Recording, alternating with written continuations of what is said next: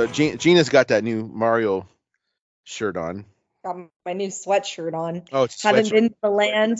Don't have universal passes, but I'm gonna represent Super Mario Brothers. So I, I guess it's already time for a rant to start this off because I'd be. I don't know about Anthony so much. Me, I'm gonna go off on a rant in a I minute. I got no rant because I had no problems. That's freaking okay. Here we go. Here we go. I mean, you can start the whole thing. I'm going to say that I only had to click. Uh, I only had to click the button three times because I hit. I clicked it. I got the error message. I clicked it. I got the error message. I clicked it, and it went through. So okay. So okay. my apologies to your troubles, Dad, but I had none. And then we they go. opened it up anyway. yeah, I'm I'm mad about that too. Here we go. So You I know, do- to be I- honest, they uh, they did it for Harry Potter too. We talked about it before. Yeah. We even said that they were. Oh, if they do it like Harry Potter, they're just going to open it up for everybody anyways. So here, here's what happened. Um, I, I had a, a Universal Pass in 2022, and I actually had it for the calendar year because I went on January 1st. So knowing that, like, okay, I do want to go check out this Nintendo World, uh, and it is Nintendo World, Super Nintendo World. It's not, it's not Mario Land, even though that's basically Mhm. what it is. Um, I was like, well, I will renew it because the price is decent, and if I go again, if I go four or five times in the year, I make my money's worth because it's like 130 bucks a day if it's kind of a, a heavier day you get your money's worth. So I bought it and then I put it to start on January 2nd because I bought it I think New Year's Day, and I knew that the pre-sale, not well the pre-sale, the uh, the reservation thing for it was going to be on the 5th. So I got it and I put that my second was going to be the first day in the park, and I actually spent January 2nd at Disneyland. I didn't go to Universal. I, I thought having the um the ID number on it was going to be enough, and um my brother, the other one, the one I don't go to um uh, stuff with, he has a Universal Pass too, and he's like, I think you have to activate it. And Yeah, like, you I did. got I got a number, so I'm just gonna try that. That Thursday came along, and they had a bunch of technical issues, and that it never happened. Now we can already start by saying that Universal is terrible with letting information out to people. They're absolutely terrible with it. Whereas even Comic Con was tweeting out when they had issues with the system for Comic Con, oh, we have problems, we're going to delay it. They were consistently updating at least Twitter, which is the most you know instant thing. Universal was radio silent, nothing. It was finally people going through and saying like, no, it's finally got this. And then the stupid page doesn't reload. So if I refresh the page because it's in cache, I kept seeing the same message. Oh, it's opening at 1:30. The system, you know, will open at 1:30. It will be slow because people. That's I kept getting that that thing. Then finally, in a Universal group online, somebody posted, "Oh, this is the newest one. It says it's delayed on the Friday at noon or whatever. We're going to make an announcement about when stuff will go on sale." And it turned out it was going to be on Monday. So me decided, Yeah, I had the I had the same problem with the cache loading. Mine kept showing the old uh, message that they were having technical difficulties while uh, while I was seeing other sites posting the new message. right, and that's that's the problem that I had. I So think that was an iPhone, probably an iPhone uh, cache. But I was doing it on a on a computer too. oh, you were doing it on I computer. I was on huh? both because I was at work, so I was doing it. Um, shh, you didn't hear that.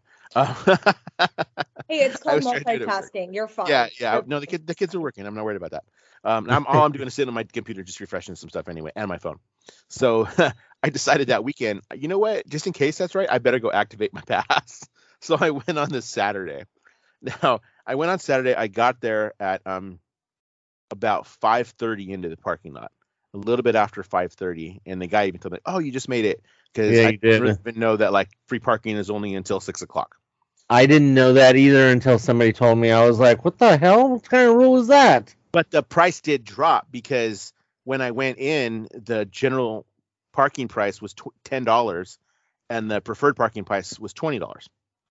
So the with your pass, you can upgrade from your free parking, which I have on mine. You just pay the difference between that and whatever the preferred parking is. At this point, it was only ten dollars.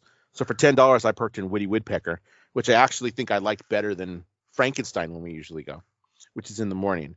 But I, that part's you're usually not parking there that early in the morning when we go because we usually open that park. Um, but we went and we're there. I think it was different because every time I've gone to Universal, I've always gone in the morning and tried to kind of open it. This was the first time that I've ever gone and actually kind of closed the park.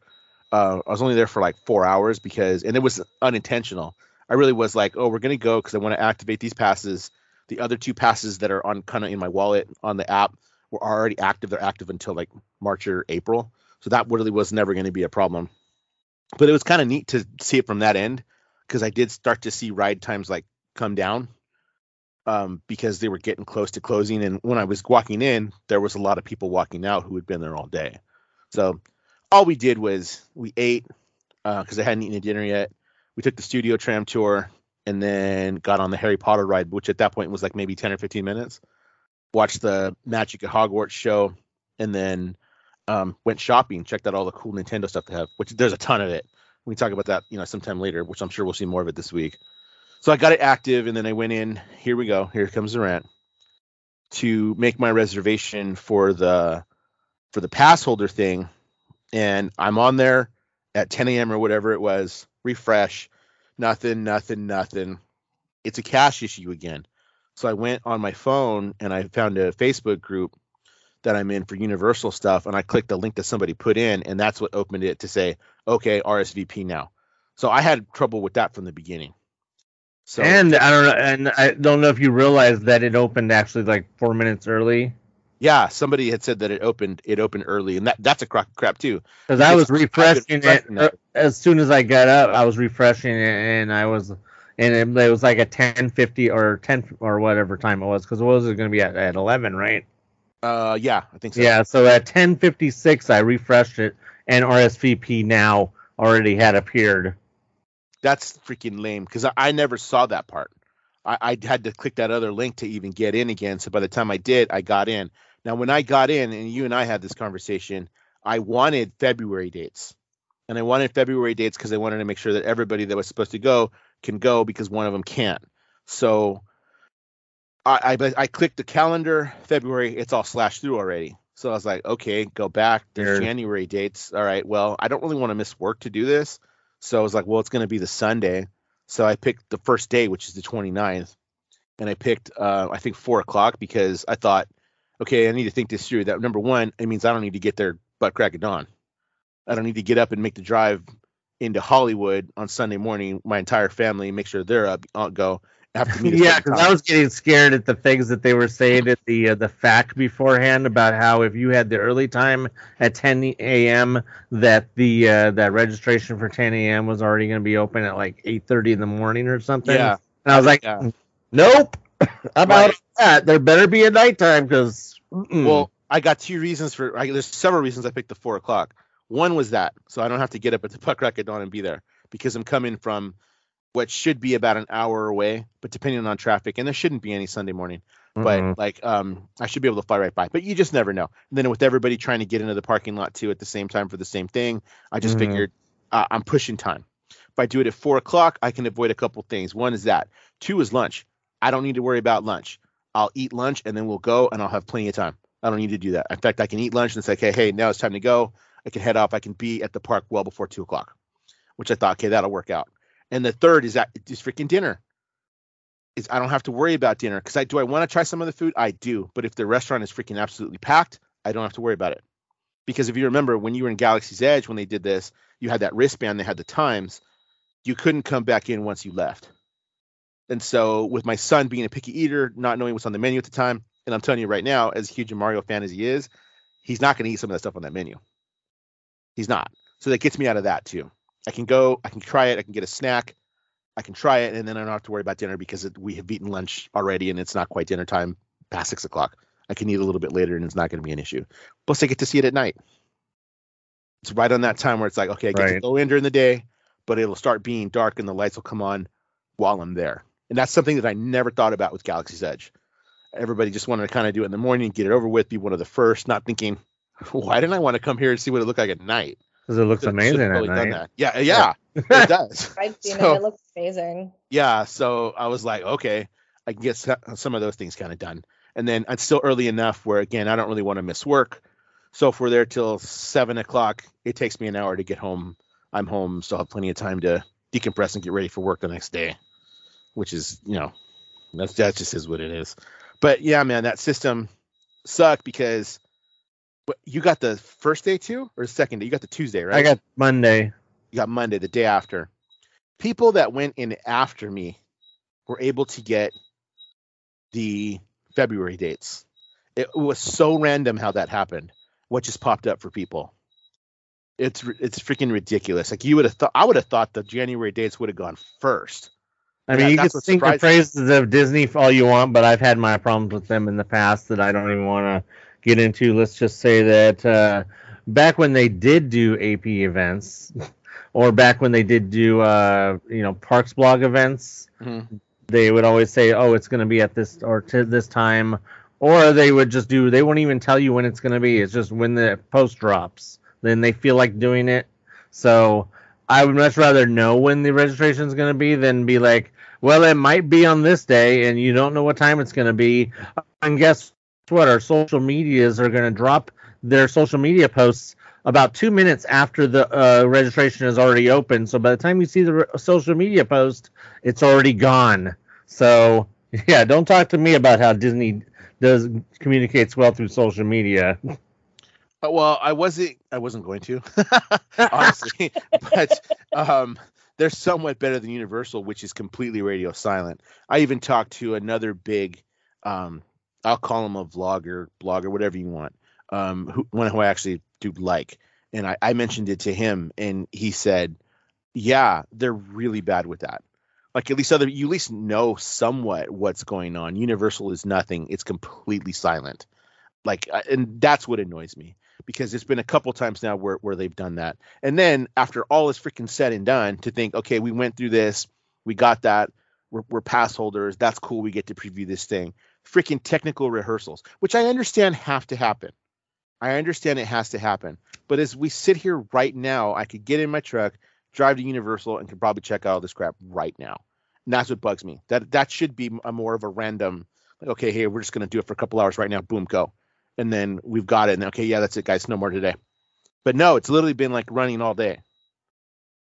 Like that's freaking annoying. And I understand, and, and I've heard, seen people post.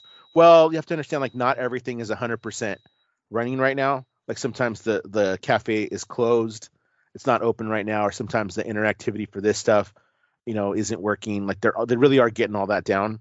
Which, uh, but still, to me, like that's freaking ridiculous. I spent all my time doing this, and you can just walk in because I want to, just because because there's people. It's one thing to say if it's completely freaking unannounced and they just say, "Oh, here we're here. We need to test this. Come on, guys, check this out."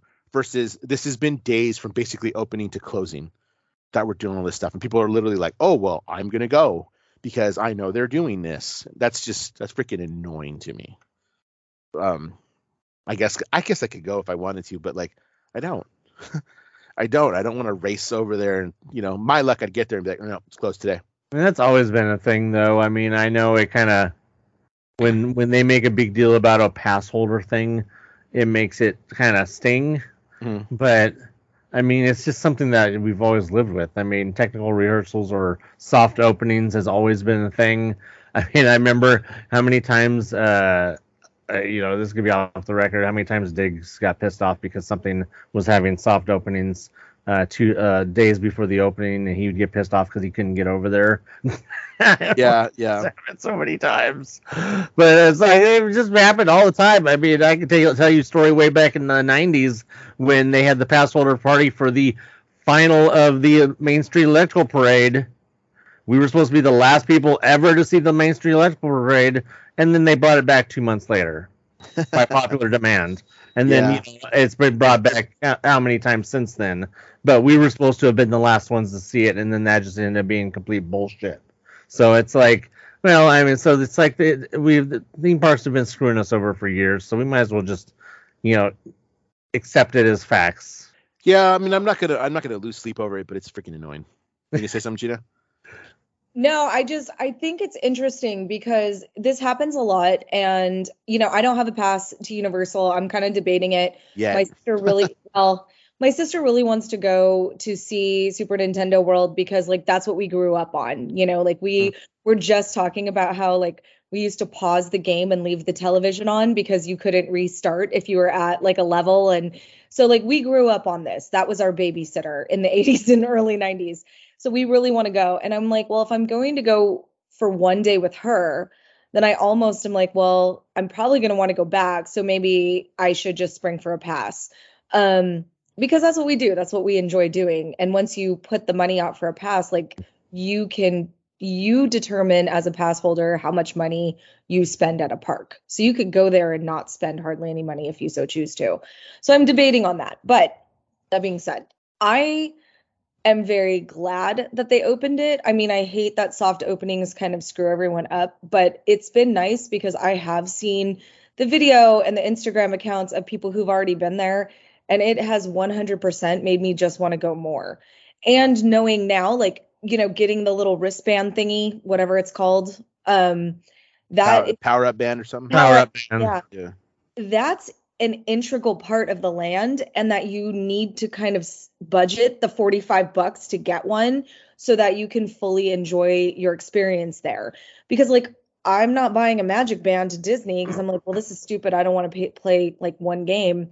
But everybody who's gone has said, like, no, you need to get this band play these games because that is a very you know big part of being there and yeah, yeah. it's very small it's not very big but they've put a lot of um, thought behind this small little space yeah can we decide how many uh, want to buy yeah can we just appreciate a moment that uh, universal did actually create something that's uh, useful and uh, usable more than once well and uh, you have a switch they took they did with the with the wands yeah. And they make even more. And I appreciate that as opposed to Disney, which doesn't, you know. Disney doesn't have to. And we've had that conversation. Like, Disney is who they are, and they know that they can put out mediocre shit and people keep eating it up. Whereas Universal, it's not necessarily the same. So, like, if Universal put out mediocre shit, people would call them on it. And so Universal doesn't. Also, I think they have a much better creative team at Universal, especially Universal Orlando, which I've said to my husband, I'm like, if we go to Florida, I almost want to budget more time for Universal Florida than I would for Disney parks there. That, that's their um, flagship. It's not Hollywood. yeah, and absolutely, it's their flagship. And Hollywood is, you know, it, it is Hollywood is its own little beast. It's this little thing, but um, I feel from what I've seen, now I haven't been there, but just what I've seen, I feel that Universal put more thought and effort and creativity into Super Mario World than Disney has ever done in the Marvel campus. And so, they're, I think, the same kind of footprint. We had this conversation back when about Magic Band, when Magic Band Plus mm-hmm. was coming to the parks, we are we going to buy it and I had told you my intent was always like I will eventually buy it when there is enough stuff to do with it. I don't have a problem with that, but that's been enough to do that. That time has not come. And I initially thought the same thing about the the power up band, but I've seen people post like how much is actually done with it, yes. and it really is like, oh crap, I do need to buy one of those. Like from day one, that's kind of mm-hmm. cool. Like from day one, it's like, okay, here we need it. Now I'm just trying to decide, do I want to buy more than one? Because my son is definitely getting one he's such a huge Mario fan that it's like, yeah, that's going to happen. Probably so, buy one for my daughter too. I'm unsure about my wife and I because so, I go. She has a pass too. I go more than they do, so I'm trying to figure it out. At the end of like, if you get so many keys, you get to play a game where your shadow it's you and they project your shadow and you're like trying to defeat oh i did see something about that yeah that thing that alone to me is worth 45 bucks it, to go. It's kind of so I'm looking at the power band like I look at tipping. If I'm going to a sit down restaurant, I already have budgeted for a good tip. If I'm going to Universal Super Mario World, I'm already budgeting that I have to buy that thing. Um, and also, if you have a Nintendo Switch, the, the I don't have one. Amiibo, Amoeba, Amoeba uh, something. Yeah. Amiibo. Yeah, that yeah. thing. The watch like is one. So like I don't have that, but if you do, I've heard those are expensive. Um, and so you get to use it in a in a different way. So like for me, I'm like, well, I'm already gonna buy one if I go there. Um, and I would buy one for my sister as a gift to her, even if she never went back to Universal, just so she could fully experience that land when we go. Um, and I would wait in a standby queue to get in there because if we go to Universal, that is literally why we're going. Like she and I. Cuz she does not care about Harry Potter. She gives you know, nothing about the rest of Universal. Universal has never been on my sister's radar, but Super Mario World has put it on her radar and she would spend money just to go there. So good job to Universal on that one.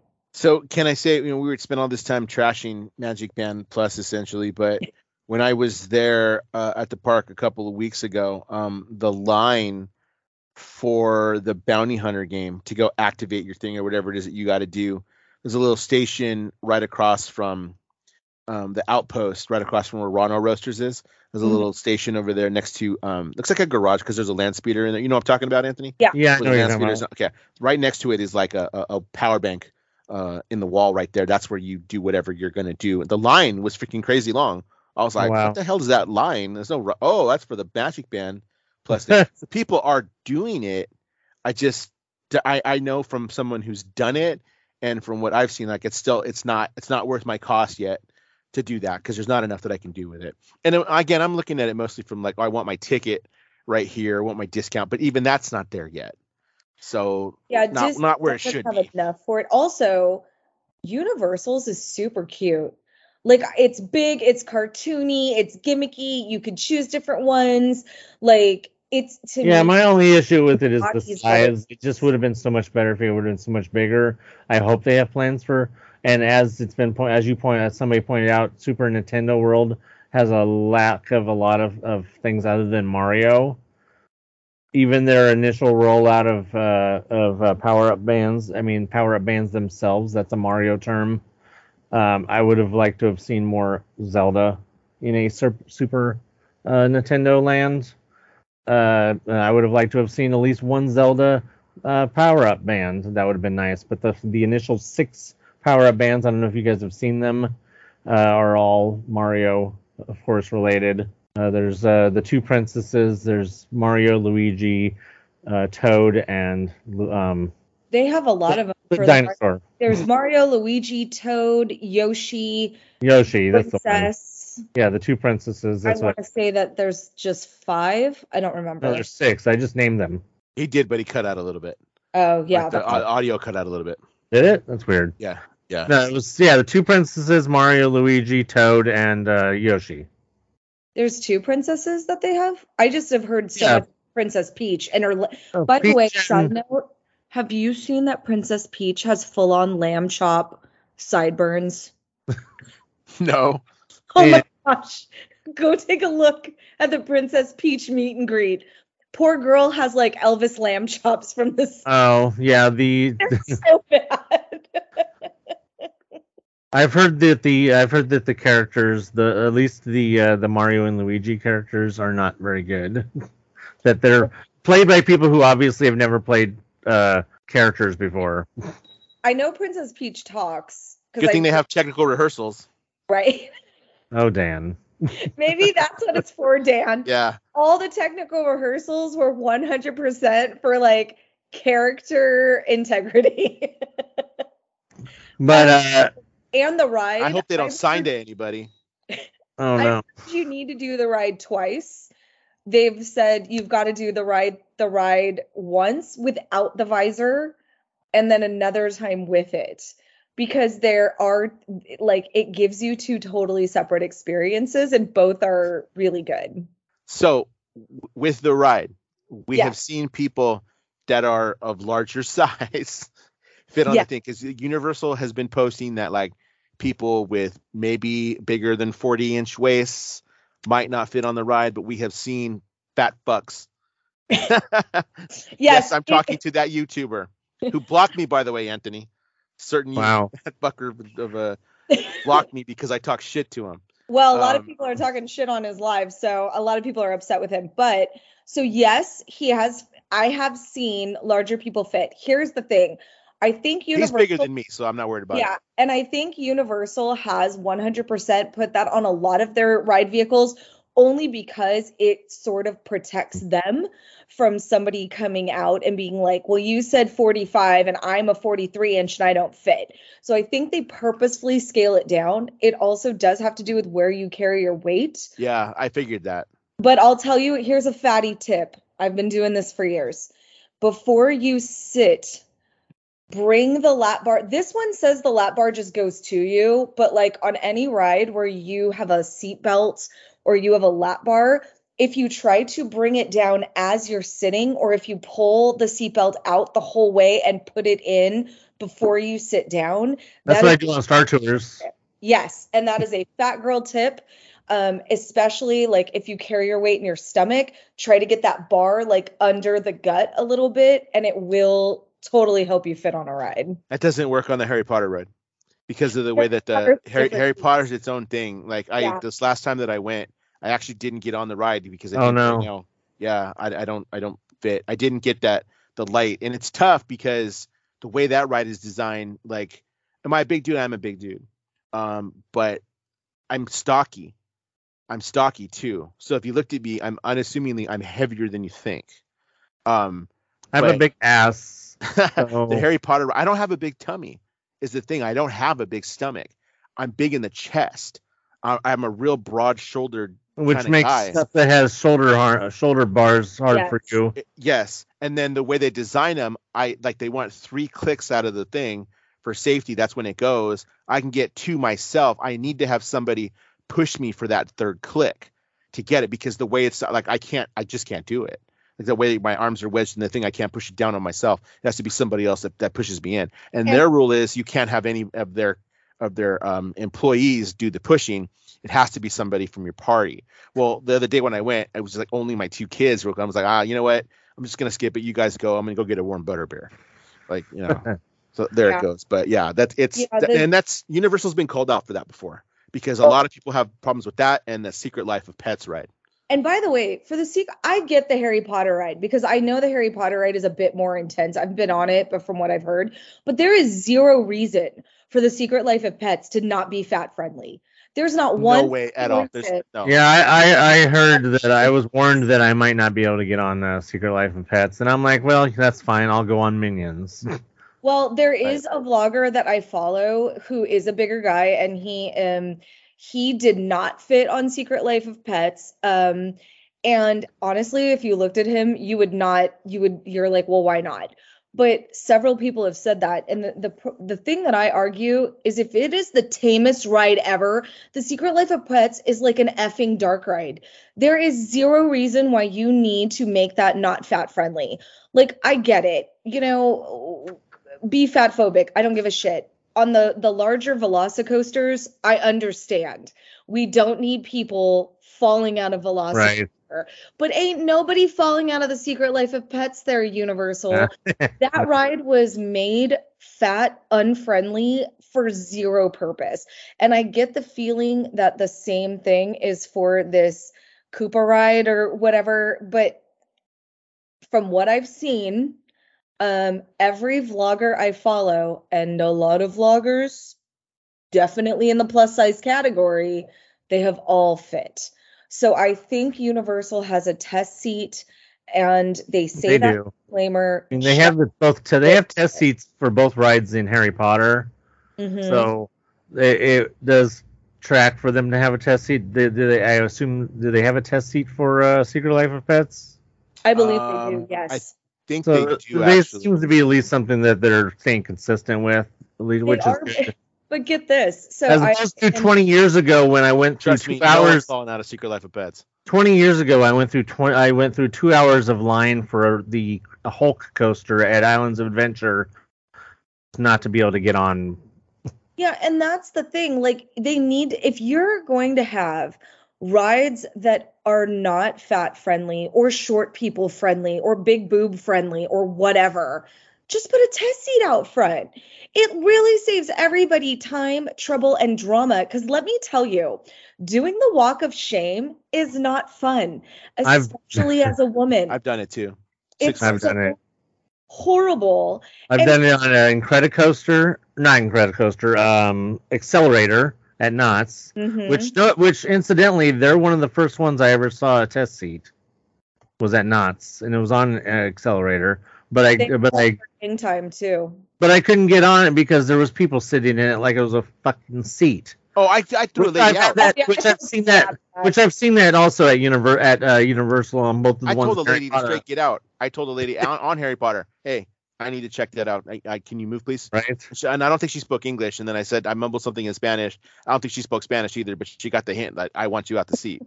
So I had I to do- out. I and then when I and then when I came back to look for my kids, she was still freaking sitting there. Wow. I had to do the walk of shame on Ghost Rider because I didn't know that they had added a fucking divider uh, in the seat. Yes. that is is some just don't get bullshit. And I could just squeeze in there with somebody smaller, but then they added that divider, which is not ass large ass friendly, and and now I can't get on Ghost Rider. And that's why Disney also has such a loyal fan base. Like Disney is the most fat friendly theme park that I have ever seen. And like at one point I was almost 400 pounds and I'm not even five foot two. So I'm a I was a large girl. And I got to the point where I just quit going to theme parks because I'm like, none of these are good. I can go on like two rides and walk around, and I'm like, this isn't fun. But Disney was always different. And so, yeah, like, they're very I- accommodating. Yes, and and they can be. If Disney can make Incredicoaster fat friendly, I've seen people on Incredicoaster well over 400 pounds. That's a that's a mild coaster ride. Right. Why are more places not doing it? Because they don't have to, maybe, but like a lot of people are fat. We like to go on rides. Like it, it costs zero dollars to to think of pl- the plus size community when you're At doing the same at, at the same time too, it's like I, I'm of the mind that I'm like, you know what? If it's gonna make the ride safer for a bunch of other people, then I'm fine with that. I mean, I'm not gonna I'm not gonna risk other people's lives because I want to be able to get on a ride as a fat person. I don't. want I've seen too many things where fat people risk the other people's lives, and you know how many other people could have died when that woman fell out of uh, tidal wave at Knott's Oh, Berry title Farm. punch, whatever. Right. Yeah. You know, a bunch of other people could have died. Well, uh, But she did something. Like she it wasn't she didn't just slip out of the ride. Like the kid who died in Orlando, that was not his fault. He got in, he buckled up and they didn't check his seat. The person at the tidal wave ride in Knott's Berry Farm, they did something to like they they messed up with the safety. Not victim blaming because that was horrible, but like right. it wasn't just the ride, but like there are ways to make rides more accommodating. And again, not everyone, obviously, we can't accommodate everyone because little people have problems getting on rides too. Mm. But there are ways like Disney can do it. And Tron, I don't know if you've heard this, but from what yeah, I've read, I'm on really all worried not to be able to get on Tron. well, but they have my they- heart. accommodating seats. So on Tron, they have the ones where you're like riding a motorcycle, but they have accessible seating that isn't just for plus size, but plus size can use it. Interesting. Uh, but it's also for like people who can't throw their leg over and, and sit on it like a motorcycle. Um, because I know Pandora, um, the ride in Pandora Avatar thing, whatever it is, that gets a lot of grief in the plus size community because that one is also not very fluffy friendly. But the flying one. yeah, but there's no but, but and I get it for roller coasters. Again, I do understand that for roller coasters, even though there are ways to make it. But like these rides where it's like a fucking dark ride, Yeah, no, there's no excuse for that. there's no reason to make this not accessible to everyone. Yeah. That's just some absolute garbage. You know what though? you know you can say what you want about Disney though is that the uh, the dark ride queues are not fat friendly. In Oh, in were Fantasyland. yeah, Oh yeah, they're a tight fit. They could be a tight fit for people. like I have trouble with the particularly the old turnstiles. I have the Mhm. best rides to me at, at Disneyland now are the ones that have ditched turnstiles altogether because I don't have to worry about trying to break So- my phone. I've almost broken my phone trying to get through those. Fun Turnstiles. fact if you do struggle with turnstiles at Disneyland, because DCA doesn't have this problem, they're fully accessible. If you go to a cast uh, to a cast member and tell them that you cannot get through the turnstile, they will accommodate you. They will either take you a different way or they will treat you like if you have like a disability, like um a wheelchair, or a walker or something, and give you a return time. There are ways that you can get around those turnstiles because um like on jungle cruise especially you can dip out early before the turnstile and you there's you can like go to the cm that's waiting there um and just let them know say i can't fit through the turnstile they would rather you tell them that you're not going to fit than have somebody get stuck or hurt not being able to fit but that's because like Disney was made in the you know 50s when they didn't really have to when everybody when everybody was uh I mean, you're not gonna say there wasn't fat people in the '50s, but it was different then. But it- but look, they it was a didn't different time, and everybody wore suits. Yeah, well, and it wasn't, they didn't account for disability. They didn't account for wheelchairs. You know, we didn't have the ADA until the late 70s. So Right. Disney was just built at a different time, and they're not going to rip all those lines out just to make them accommodating because they've been grandfathered in. And But just a Disney will help funny you. note about refurb, it- Gina, refurb. I mean, just, it's it's a funny note about ADA is obviously ADA doesn't apply to fat people, uh, as noticed noted by the fact that when I worked at Universal, uh, I worked on ET ride, and on the ET ride, I don't know if you've been on the ET ride, you sit like you're on a bicycle with little tiny bucket seats. And uh, but we had an ADA vehicle which took which basically you lost the first two rows and then you could put a wheelchair and strap it down very very tightly. And then that per- a person could ride the ride in their wheelchair and then there was a, still one more row in the back for people to to ride with them. But if you had a large ass you couldn't even get your ass in the seat very comfortably. So it's like well you could get on the ride in a wheelchair but you can't even get in the ride with a, with a big fat ass. That was the point of that story was that the seat the, the seat the little bucket seat was very small. Metal bars and metal hurts your size of your butt and yeah it's just a whole thing He just wanted to keep saying big fat ass. i mean I keep thinking of the song, I like big butts and I cannot lie. Time to move on.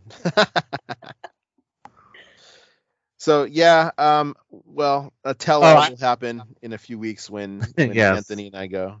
And yeah, let I'm excited. I'm looking experience. forward to what you guys think. i wanted to make a note about prices because it's interesting because uh we've been looking a lot at uh, the pricing because of course the super nintendo land in, in uh, japan opened uh, quite some time ago, and it's been going for a while now. Uh, but uh, you'd be uh, you'll be interested to know that the pricing between things in Japan and the prices we're looking at getting here are really not that far off. Five dollar difference in the in the power up band, five dollars more here, which isn't too bad. Whereas most things, when you look at most things at like uh, USJ compared to here, or even um, uh, Tokyo Disneyland and here uh, usually has a much larger markup.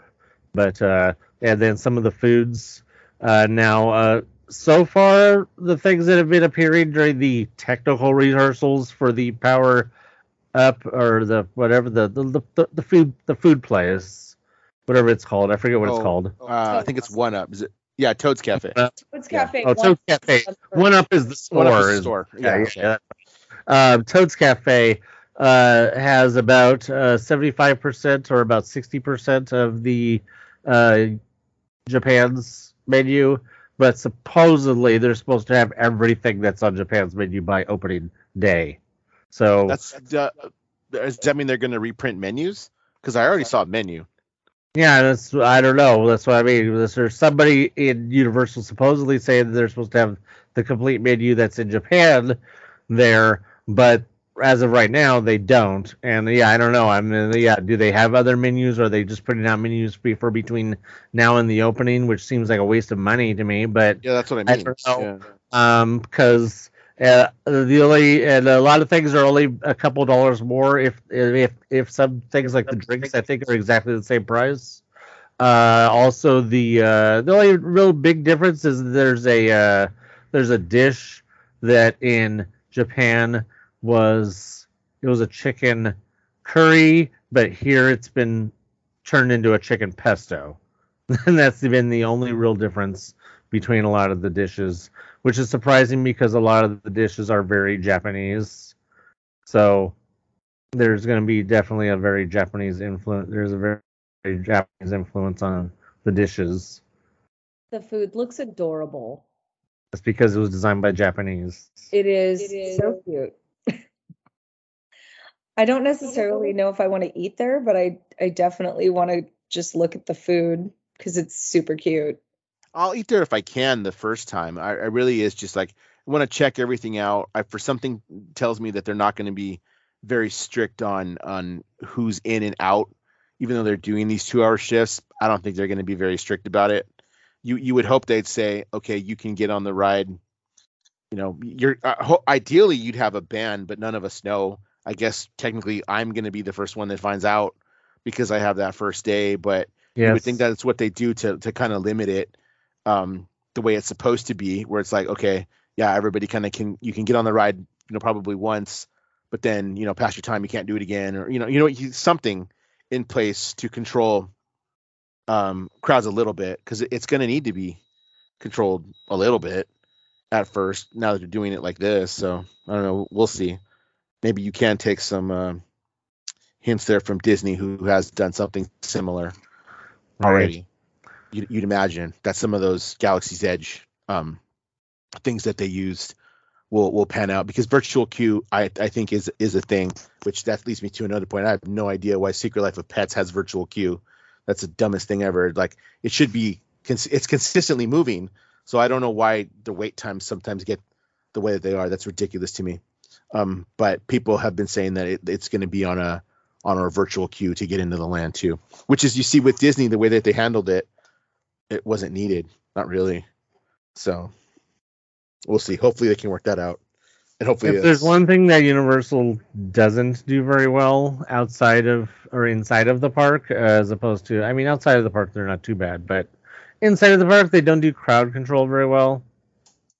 Um, as evidenced by during the holidays when they do their little uh, nighttime spectacular thing above Hogwarts Castle, and when people are trying to get into Harry Potter Land for that, and they have the whole entire outside of Harry Potter, you know, there's that walkway that leads to into uh, Simpsons. Uh, you have that whole entire walkway blocked off. oh, do they? Block? I was just gonna ask you about that. When you're blocked off? coming from towards the entrance of the park, they have it the whole entire thing blocked off, and you have to walk all the way around past of Pets, Minions, all the way back down towards the down the French area, and then around. And then when you get back to the same where you were, then you can continue on into Simpsons. And that's how they were doing it during Christmas, and that's anytime they have something big going on in Harry Potter, that's what they do. Because they even did it uh, last year when I, or not last year, last time when I was there.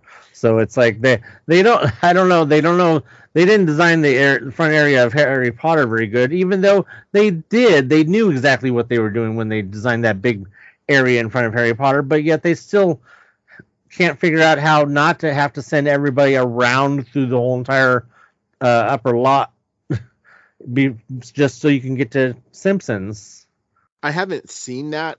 Anytime that I've been, they put up the little barriers that you see like at a concert Right. venue. They have those, and it's like the Yeah. right hand side of it is the that's the queue to get into Harry Potter. Right. Um, and it, it's just that side, and then the rest of it is just kind of traffic um, up there where the plaza is into Simpsons um, area, or Simpsons Land, or whatever it's called. right. Um, that's what I've seen. I've never seen it go all the way around um, where you're saying um, Illumination or whatever the play, area is. called. I've never seen it go through there. Um, yeah.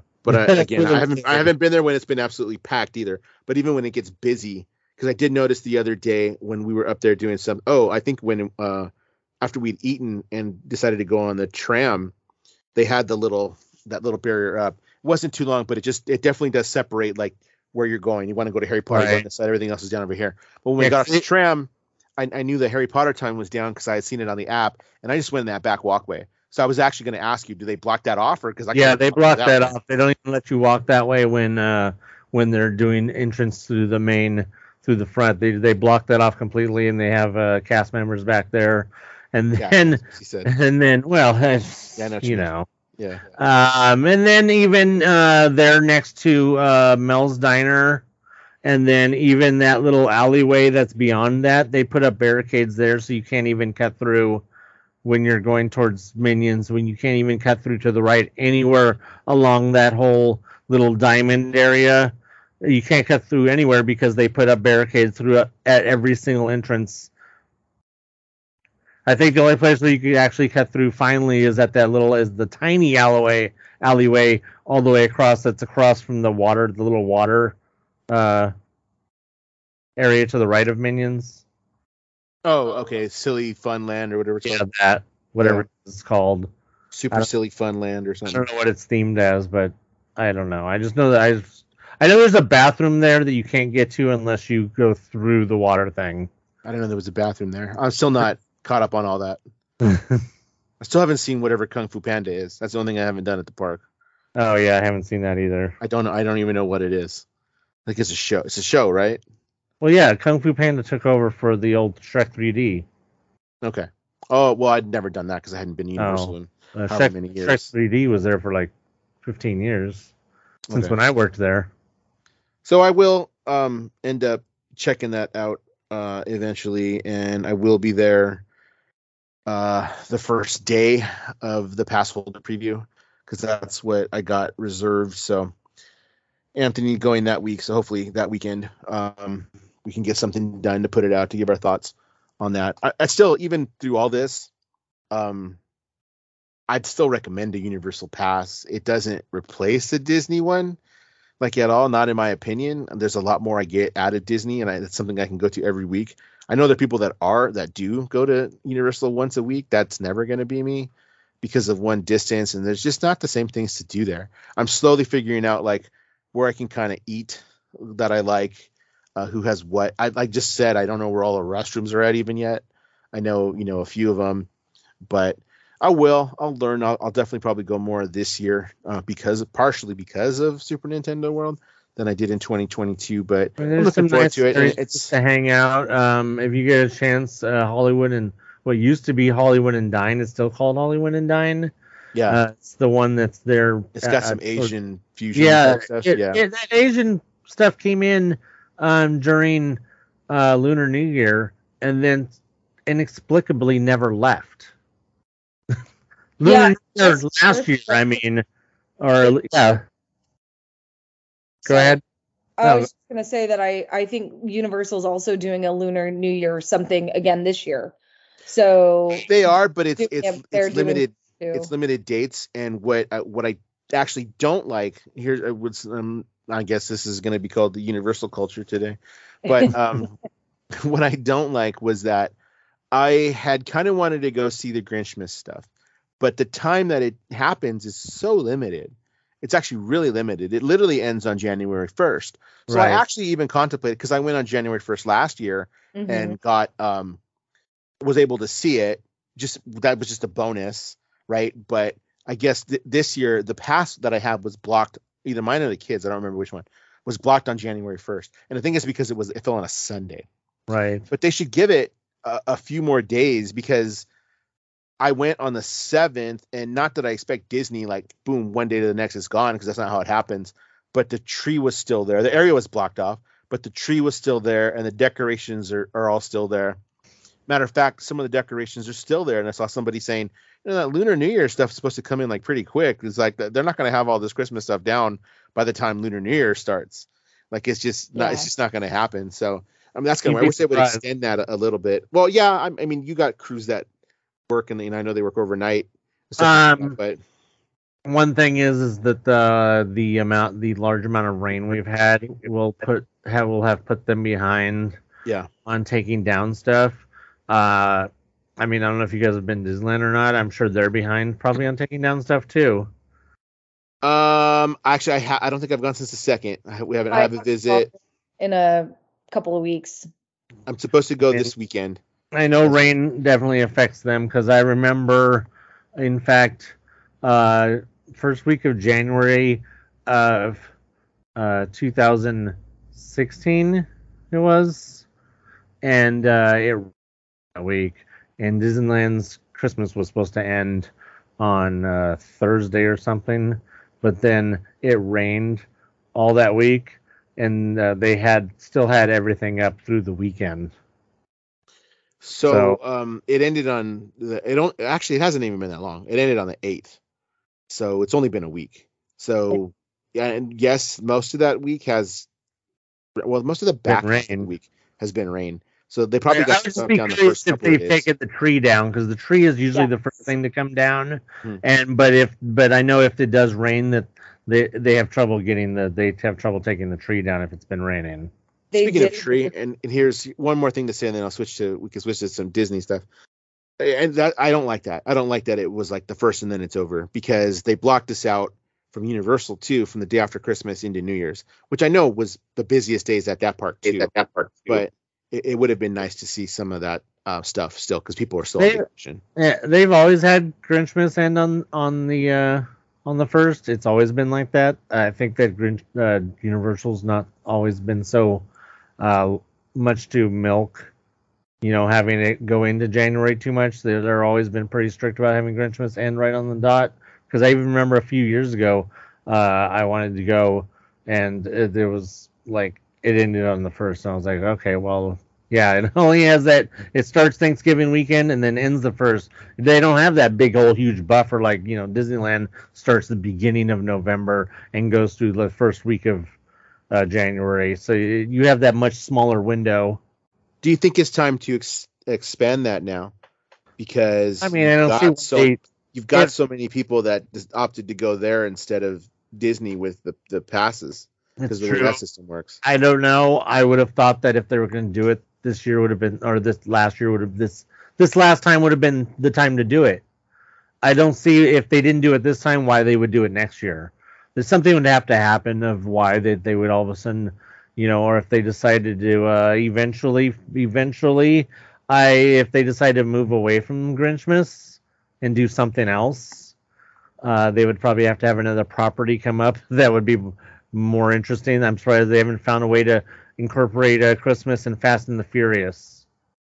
Uh, I don't know, but you know, Fast and the Furious is supposed to take over the stunt show and the pets thing. That's actually what's supposed to take over. It's supposed to be a roller coaster. roller coaster. Yeah. Yeah. That's dumb. Um, it's You're not alone in that feeling. A lot no, of you're not alone in that feeling, but it is uh, going to be interesting to see what they do from something that's for the most part a pretty dead franchise. Um, Because it's it's there's so many better things that they could have done with that space. yeah, well, uh, that's what's going on um, with that. So y- the Christmas tree, you know, I have seen a lot of pictures because it has been raining so much. Um, I've seen a lot of pictures of the tree where the bottom one fourth is not lit on on the Disney tree, and I never really gave it a, a whole lot of thought, other than when I was there. Actually, I think on the second because it started raining when I mm-hmm. was there, and the bottom one fourth of the tree wasn't lit, and I was talking, I realized this happens when it rains. Yeah. Yeah, it's in. And- we've seen that in the past, haven't we? We? Yeah, we have. We have. like two years, two three years ago about the the lights on the tree on the Yeah. on the other podcast about the lights on the tree. Yes, and it always turns out to be that's when it's Yeah, that's when it's when it rains and and It's- finally finally found a plausible reason why that is. It's it's Yeah. the, it's the plugs. It's the GFCI plugs. Like they they trip. So they're on different plug they trip to avoid any kind of a, electrocution for anybody and it was like oh that just makes sense. and it is always when it I rains or it's like or it's like really cold to the point where it gets like well it gets moisture in the box that they're that they're in so it, it trips as um the it trips the plugs. That's that's what it is. The explanation is that simple, but a lot of people like, which is kind of like it sucks, but it's like it's like you see a lot of people with, and I even took some pictures of some people that were there that wanted a picture where the bottom half was like kind of out, and I was like, your picture, I'm gonna take it, but it sucks. Yeah, but here you go. So DCA's tree, I don't think has that problem because it's up higher hmm um they don't have that problem so i just i thought that was kind of funny um disney uh what's about a hundredth it's almost to the hundredth we're like as we record this what about 10 days out or something like that Can I talk for a minute about how Disney doesn't seem to be making it plain what the hundredth is about? what, what do you mean i mean i know what it's about but i'm trying to see what you're getting at I'm what I'm getting at is Disneyland. Disney doesn't seem to be. Do you think that the regular person, like not us, do you think the regular person sees the commercials on TV for the Disneyland 100th and thinks that the park is hundredth, or do you think that it's for like Walt's one hundredth, or there nothing in the marketing or the merchandise or anything is seems tells you that it's Disney is celebrating its 100th uh, birthday as a Walt Disney a company. Pictures. Walt Disney Pictures Yeah. is celebrating his 100th birthday as a company. Nothing in any of the marketing or the merchandise tells you that, and they're not making it much, much in an effort to to change that. I think you're 100 percent right. I don't think I they're doing think that. this normal person looks at that and they're like, and they're thinking, "Wow, Disneyland is celebrating its hundredth birthday. That sounds weird. I don't think Disneyland's been around that long." Or the per- random person in the Midwest is like, "Well, I guess I did I didn't know Disneyland's been around that long." You know, I don't, I, I don't know because it just seems like that. It's like I don't. If I was a regular person, I would look at these commercials, particularly the ones I've been seeing like during football and stuff, and think, I don't know what the hell Disney's celebrating. Hundredth something. Because you know who else is celebrating their hundredth birthday this year too? Who? Well, uh, Warner Brothers Studios. Oh yeah, huh? Warner Brothers Studios uh, around the first did a bunch of. Uh, they changed all of their social medias briefly to a 100th uh, logo that had the Warner Brothers shield with a 100 years. And you know what? I understood what that meant because the Warner Brothers shield means something because it's a specific logo. Now, granted, Warner Brothers has come under turmoil in recent years because of the old Discovery purchase and Zaslav or whatever the hell his name is, turning the country the company into a joke. But you know what? The, you look at the Warner Brothers shield, and the to me, and that represents Warner Brothers Studios and everything it stands for, and you understand when you see a hundred under it. Oh, they're celebrating their hundredth year as a company. I think that's because of what it is. Is it exists as you know that to be a movie studio? But when you see Disney 100, well, Disney has its hands in so many things. Warner Brothers Yeah. is Warner Brothers.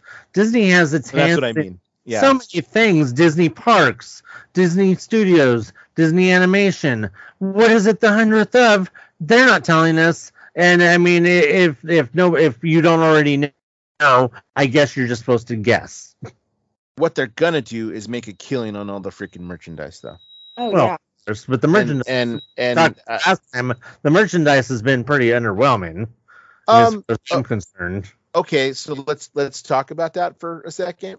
I mean, unless Um, you get because I- I- uh, Well, I see what you're saying, and then there is some stuff that's actually platinum because it was at D23, the platinum ears and all that, which I don't have an interest in. Where you freaking got me is the fact that they used black and silver. That's where you freaking got me. Capitalizing on those Raiders fans. Yeah, we're still there. Okay, we're still there, but that's where you got me. So I'm already in for a, a shirt that I saw at the park that I sent. I sent a picture of to to Gina. Uh, yeah, it's a nice looking I shirt. like the shirt. I actually right I like the shirt and it's black, so it's like oh, I'm gonna wear this.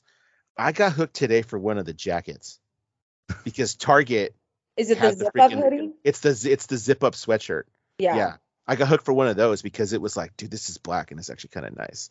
So that's kind of where I exist. yeah, I'm a sucker for black too. So Yeah, so that that's where they got me. It- It's that. It's not the stupid like I don't care about the platinum ears and all the other crap, the like Pandora jewelry. I, I don't care. But it's like, what am I going to use that's functional? It's the t-shirts and and the sw- uh, sweaters. I don't even have I don't have a lot of Disney jackets because I can't justify the price of them because it's like yes, I have a couple of Spirit jerseys and we know how that worked out. But like we've got that. But like this kind of falls in line with that. I'm like, dude, could I wear that? I would wear that. So I just don't understand. I just don't understand because purple is right there in Centennial is purple, and you, they're not using purple. And I mean, yes, the Mickey and Minnie, I believe, have purple waistcoats. yeah, they do. There's some purple in there. There is Yeah. some purple in there, but it's like it's so like. But then you have all the sparkly and stuff. It just kind of gets lost in everything, and it's like you don't know what the hell they're doing. What the hell they're. I'm like I don't know what. I'm like I know what they're celebrating, but yet I don't. I don't think they do because I don't think it's been made very clear. Well, we talked All about that last. We talked about that gonna get a last year- We're gonna episode. get a year-long celebration of something that's like okay, That's like okay. we're, we're gonna get We're some gonna new get some new merchandise. We're gonna get some new pins because those have come out A bunch of the pins have come Oh, out, pins, and yeah. and they look nice because the characters are done up in the black and the in the platinum or silver, whatever color you want to call it. Um, it, they look nice. Like there, there's been a couple of those purchased too, and I- that's just going to continue. It, it, you're, you were always going to use it as a marketing scheme, and the damn thing worked because that color combo is something I can't stay away from. I mean, it's just gonna all get lost. And like I, I we talked about last episode, that the reason it probably the the hundred seems underwhelming and not very thought out is because you know they just came off of a big push on the 50th of Walt Disney World, and Lasted like 18 months. They did like 18 month. It was 2020. yeah, but even then though the problem with that was is that you know the planning for that came long before pandemic started, so they were planning for a Walt Disney World 50th without pandemic. So the, all of their plans that they had involved for the 50th of Walt Disney World were, were basically gone to shit back. because well, push you know back. basically went to shit because the pandemic and then you know so they had to plan a 50th around pandemic as opposed to a a pandemic less 50th which would have been i'm sure much more grand and then they would have had other teams probably set aside to work on the 100th but instead everything went to shit so and by uh, God, Anthony, they did it. Yeah but and then you So, and then, Tumblr. I'd like to put, point out then you I'm sure nobody's thought about that. Uh, here we are in the year of our Lord 2023, uh, two years until Disneyland's 70th. so I- what do I you think is going to start to be the planning for Disneyland's 70th begins has already begun. I think that they're just gonna go like 50 to 75. I'm not. I think the 70th will be pretty low key. It Uh, will be. Having a lot of drama in the executive offices. They're losing You're right. ton of money at Disney Plus because a lot of people are turning away from a lot of the streaming services. Like we're seeing another shift in that, and you know, Which is uh, I- crazy because I think streaming services are great. Well, and even I get so much more content for the price of all my streaming services than I ever would get with cable. See, and I, I, I don't see the value in it, but that's another conversation for another day. But like Disney is having a lot I of love media though. and yeah, and and I think that Disney is looking at the they're like, let's do this hundredth because hundredth is fun. It's a nice, good number, and It um, is a we'll good play number. this up. It's got pretty colors. Um, I do like that they're doing a lot more black. I like black and silver together. I would love to see purple and black and silver. I love a dark purple. Um, I'm a woman and I don't like all that other crap. I I, have one Loungefly bag and it's Deadpool riding a unicorn over a rainbow. So I guess I'm not your target demographic for a lot of chick stuff. Um, but I don't have any interest in the charms or the ears or any of that myself. Um, I did like a few of the jackets and the hoodies. You can never have enough hoodies. Um, I would like to see um for merch, I like the t-shirts and the hoodies. I want to see more cool kid stuff because I love to put my niece in Disney merch. Um, she specifically likes Donald. That's her favorite character. And I'm going to be honest, it's really difficult to find Donald merch in a kid's outfit. Um, but I found a few. Um, anyway, Um, just a note that I looked it up. Uh, Huh? apparently, a seven, apparently a 70th anniversary is a platinum jubilee, so they're just a little bit early with the platinum, I guess. They are. They are. But uh, that's why I, I just I think that they'll probably acknowledge it. They'll be like, "Yay, we turned 70." But I really think that they're You know what? I think that they're going to treat the 70th anniversary of Disneyland just like every other, uh, like every other uh, big, uh, big number, and they're going to treat it the same as they did Mickey's 90th anniversary. They're going to go over the top like they always do, and they're going to make a big deal about it. And then five years later, they're still going to make a big deal about the 75th. Plus, it's called a platinum jubilee. You can't have a platinum jubilee without having some sort of Jubilee. It's in the word. Jubilee. they'll give you a cupcake. They'll throw some ears at you that look like they've been crafted by a seventh grader, and you'll like it. and a button. And Don't a forget the button. We must have the button. they'll give you a button.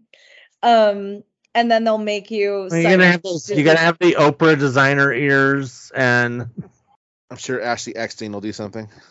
Oh, of course. I really wish because like I when I go out in the sun, I have to wear hats, and I really wish Disney would do more for like not a freaking bucket hat. Do I look like Gilligan? Do I have an island? No, I don't want a bucket hat. Thanks Disney, Hey. but good. Bucket hats don't fit some of us. I like some bucket of us hats. got big domes.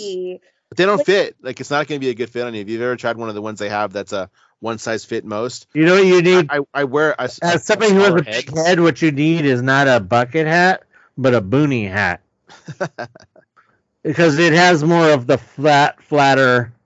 I used to before I got my nice, uh, you know, before I start, before I graduated to the nice hats. I used to wear a boonie hat. There's pictures of us in the lounge at Club 33 with me wearing a boonie hat. So, So It's good for all that's occasions. correct.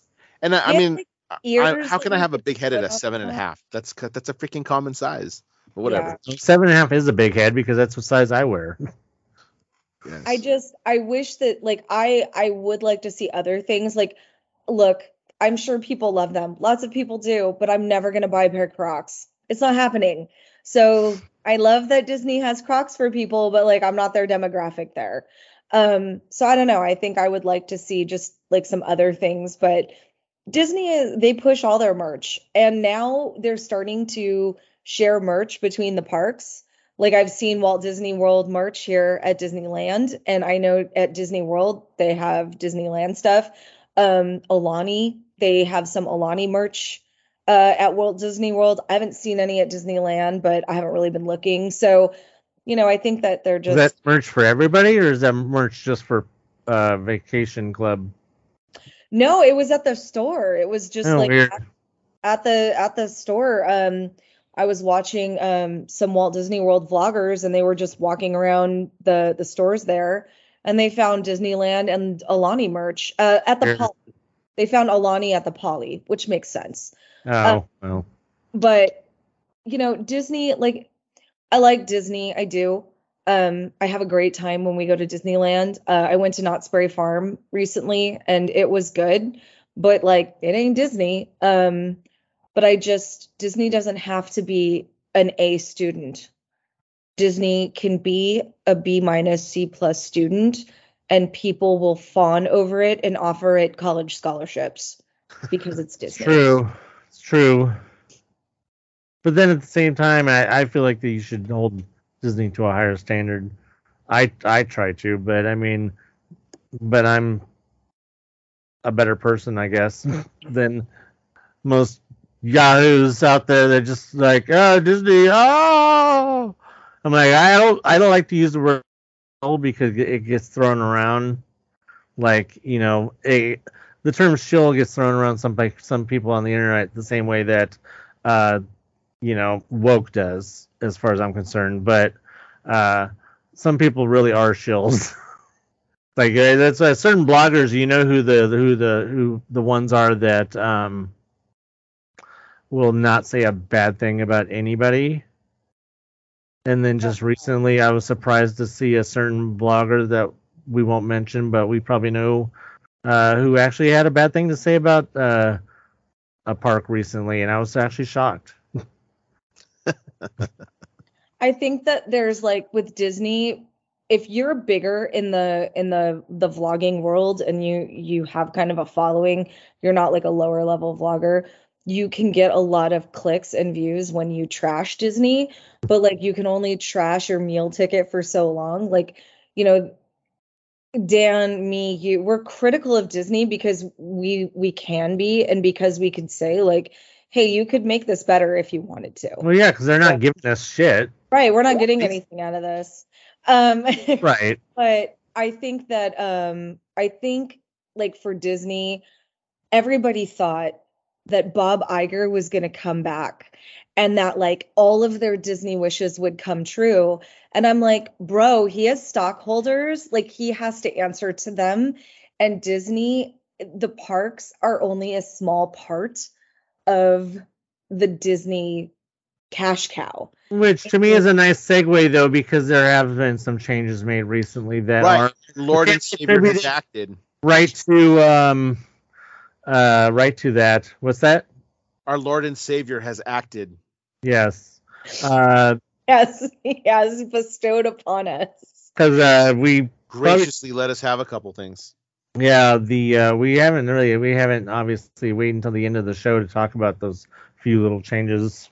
I don't care. It seemed like a good time to do it now. For it. I actually don't even cheaper. didn't really pay attention to all the things because I'm not a pass holder, so I didn't care. Yeah, But I did notice the change of the park hopping was switched from one o'clock to 11 a.m., which I Which thought is- which is probably the biggest one that was concerning me, and I, I don't really even care. Uh, Right. I'm rarely there that point, but it does make it easier for if um, I'm going with somebody or somebody got added to the reservation, and you can only get a different park. Maybe we can go a little bit early, and I don't have to worry about that. I can park up before that. That's that's the biggest thing. Um, I can't even. And Gina's. I'm looking at the castle there. I don't even remember what the other one was. There was another one. I did hear that they were going to drop the price of some dates, like how much uh, a day pass cost, probably because the lowest it was also a lot of tier is like 104 stuff, but- bucks. Oh, what like what did you see? Because I, I really don't even remember. That was the only one that concerned me. Was like, oh, okay, that's kind of cool. We can park up a little earlier now, and that's as much as I. That's as excited Yeah, as I that- got. well, that's why that was the only one that I remembered. Uh, yeah, the lowest tier, low lowest cost tickets available on more days this year. Yeah, yeah, and there was some times that were a little bit more. Yeah, I got an article. I found, I found it. I got. I was just looking here. Gina, do you remember what any of the other stuff that the Savior gave us? Uh, Um, the, I the park hopping thing we I talked know you guys about. already mentioned the park hopping earlier. Um, and then he gifted us. That was the only one that really I want to say. Oh, the What? other big thing, the photo pass.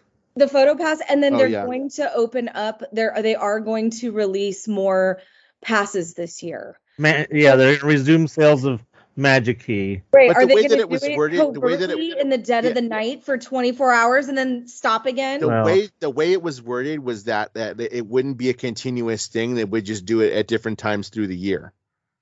Like, hey, we need a quick cash grab. Drop some. Okay, now we got it. Okay, on, on we go with our business. What's the photo pass thing again?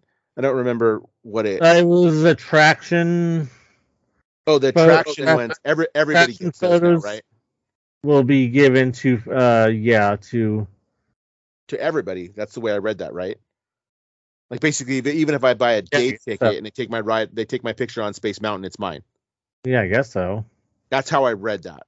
Because I remember Right. thinking the the way they use the wording, the attraction photos, I can't go in front of the Christmas tree and get my picture taken and get that for free. No, That's that's still a benefit of I want to sell you Genie Plus, or I want you to buy the Photo Pass package, which is still twenty Right. bucks a year.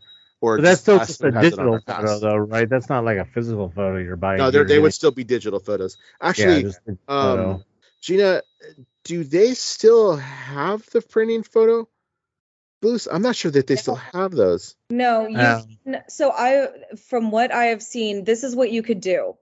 You can now go on when you get a photo, you can go on the app and you can click on it and for extra money, you can purchase um different types of photos and they will have them delivered to you, but you can't go and get them printed at the park, not to my knowledge. So, unless I'm mistaken, I have not seen that anywhere, but you can opt to have them do things for you in app. So the famous ones were the the Splash Mountain one, which hasn't been there for a while, and then as uh, recently as at least a few months ago, the Space Mountain one was still there. But I think the last couple of times I went, I don't think they did the photos anymore. I think it was just some random kind of merchandise. But I haven't been on Space Mountain in the, la- my last couple of trips. Well, I didn't know that, so well, that's Yeah. good. That's then I guess uh, then yeah, definitely.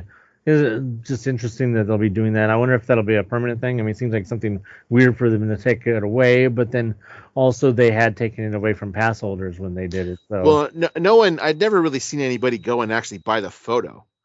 Like honestly, I'm talking about the digital photos now. So Oh yeah, well, who who Yeah. buys the actual printed one? I mean, I have a little collection from people when. did. Well, I have. I mean, I have a collection my mom has, my mom has one of uh, my, of her and I on Splash Mountain. but from how long ago? Oh, like Well, that's what I mean. ten yeah, I have them from I have them from years ago. yeah, but I haven't had anything in in recent memory ever since. I mean, Max Pass was a thing, and they gave it to us with Max Pass.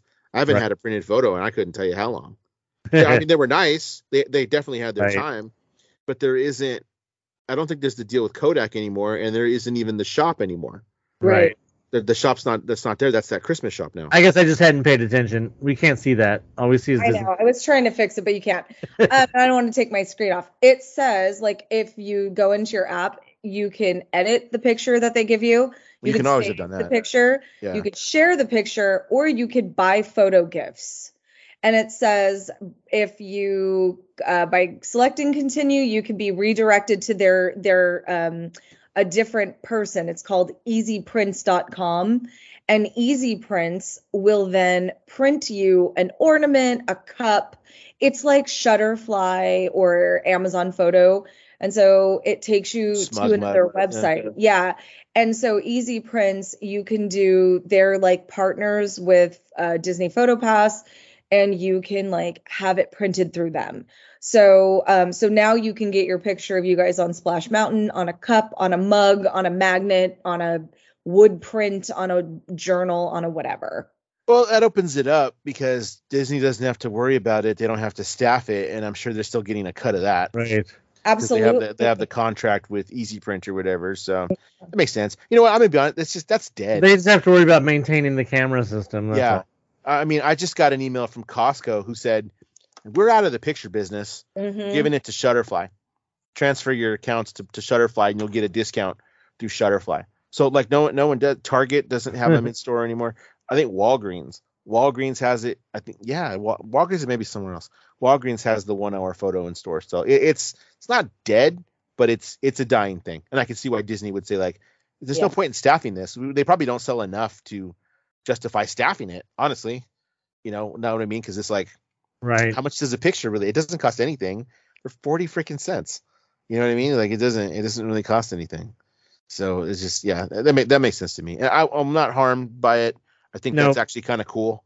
That like yeah, I might as well give them. It doesn't cost you anything to give it to somebody digital. But I could see how with the other ones like which where it's an actual photographer, like you go in front of the castle, you go in front of the tree, you're in Galaxy's Edge. How that's still like well no, because you're getting a full on like I've had full on photo shoots. Oh yeah, you can get somebody if there's no Yeah. line, man, you've got your own little photo shoot going on in front of there. And some of the PhotoPass photographers, they genuinely enjoy their job, and I appreciate that because I have had some of the best pictures taken by a photo- photographer. Then I've had some where I'm like, did you not catch that when you took the picture of me? Like that's hideous. But um, more often than not, I'd say they're really good. Yeah, no, I I agree. And when you get a special one, um, they're good. And if you can, if you can catch them, even kind of late at night when it's starting to get late and they're still taking photos, you can have a full on photo shoot with them, and they'll suggest all kinds of different stuff and just get. I I think I'm not sure if this. I think they might have to get a quota on the number of photos that they're supposed to take for the day. So, Um, Catch them later at night, they're like, oh man, I gotta oh take yeah, oh man, I have I've had literally dozens of photos taken by the same photographer at night before closing. I had one just kind of following us around Avengers Campus one time. I was like, "Come on, man, you want to take some photos? Yeah, okay, let's go." and then just take a bunch of photos. if a bunch of um, different. things haven't changed, uh, I worked briefly, did taking photos uh, at Universal about 20 years ago ish. and I, uh, yeah, you had to have a quota, and it was not fun. It was not fun at So, all. Because as, as an introvert, I didn't like talking to people, so it was really hard to get people to the best job for it probably wasn't a great job for me. Uh, my actually my favorite part was of that was just just biding my time until I could just start uh, then following around characters because following around Xena and Hercules and Beetlejuice and Dracula and having the interactions with them with guests was probably the best part of that job. I think Universal finally started bringing that back, taking photos with characters because they didn't for a long time. Uh, they didn't Yeah. most of 2022, but I, I'm pretty sure I saw it the other day with an actual photographer. Uh, they're doing that. That that's still they still have a couple of stands where you can get photos printed. Uh, they have one outside the Harry Potter ride, and then they have the actual store on uh, in Universal Plaza, which I didn't know what the name of that was. I was like, I don't know, whatever Main Street is in Universal, until like actually really recently. I was like, oh, it's called Universal Plaza. Oh, okay, because it's not on a map. I mean, it's like it's not on the map of what it's called. I heard somebody else refer to it as Universal Plaza. I'm like, okay, I guess it's Universal Plaza. That, that makes sense. Uh, so yeah, it's it's it's different there, but they still need to upgrade their stuff because they're they're still behind with the tech. The Simpsons were at terrible. Uh, the other thing that uh, we should probably talk about. Um, Before we And I sign off, I, I'm interested to hear your guys' thoughts and also uh, if you guys have seen the thoughts of the internet because they always have opinions. Uh, Tiana's Palace. Let's Is go. French Yeah. Market too much of a sacred cow to retheme? And is French Market the correct? We can't hear you, Gina. You'd think I would learn after all that to not be on mute, but my dog walked past. Anyway, um, I personally I like the idea of changing and retheming things to Tiana. It fits. It's not like they're doing it in a in a way that doesn't fit the space. Um, I haven't eaten at the French market in over a decade. The food was okay, but it wasn't amazing. I think as long as they keep beignets and mint juleps, people won't revolt. that's not but- even the French market. That's not even at French Market. So Yeah. Oh, it's at the other place. It's but in- uh, well, it's it's attached to the French market. It's Yeah, at the julep but- bar. yeah. I thought they were gonna retheme that whole area and like revamp the the mint julep and beignet area, but I haven't. I didn't. um, it might get a like uh, structurally, uh, not structurally, but like um, the design may get a redo. But I think you're foolish if you take away beignets and mint juleps. no, and I That's don't think pretty they will 'cause foolish. it fits. Like again, no, it fits. fits the the whole theme. But I like Tiana. I mean, I really like that um cartoon. I Yeah. listen to some of the music. I love that. I love that style of music, and I like. I don't know. I like it. Um, I I I also am one that's not like if they change this, my whole childhood is ruined. Um, I like to see things change. I, I'm excited for a revamp of Toontown. I'm excited for a new Splash Mountain, which I know is not a popular opinion, but like I'm I'm down with it. I thought the concept art looked really good too. The problem I have is the disconnect when Splash Mountain reopens as the Tiana themed ride. The disconnect with Haunted Mansion right there, smack in the middle between the two It's the, things. the distance. I knew you were gonna say that. It's the distance of where it's at from the outside. because Well, Yeah, there's no because- mountains in the bayou, so that that's a little odd, but you know, whatever. there's that because then there's what do you do with Critter Country? Because then all that Critter Country becomes at that point is um Winnie the Pooh. Pooh and Hungry Hungry and then the uh, the the shop, and that's it. So do you keep the Critter Country name? Do you can extend um, New Orleans Square all the way to include the former Splash Mountain? Would it have been a better idea to have somehow tried to retheme Hungry Bear as the Tiana? Uh, but then you don't have the facade of New Orleans there, so it makes sense to do French Market. But then once again, Haunted Mansion smack dab in the middle, and there's that disconnect. And I, I think we, we real quick, real quick, it's the same disconnect that I don't know what they're going to do with the Hyperion if Hollywood Studios becomes Marvel Land Phase Two, and then you still have the Hyperion Theater right there, smack dab in the middle. I think you use the ride to make the switch. I think the ride is gonna gonna make the switch. So when you exit, you're definitely in the bayou and the critter type stuff because that's where the ride exits. So Mhm. whatever's Right. going to be New Orleans is at the beginning of the ride, and then it becomes okay. Now we're going going down the bayou, and then come out, and that that's kind of like the critter thing because you got that. You, you've got that Right. now with the showboat uh, and all those critters. That's why it's critter country. So you just kind of start. So it's it's gonna it's gonna walk that fine line, kind of like Matterhorn. What is Matterhorn? I- Is it is it Fantasyland or is it you know Right. what's the other? Yeah, it, it's kind of it kind of rides both. Um, I think that's what you're gonna do. I, I didn't like.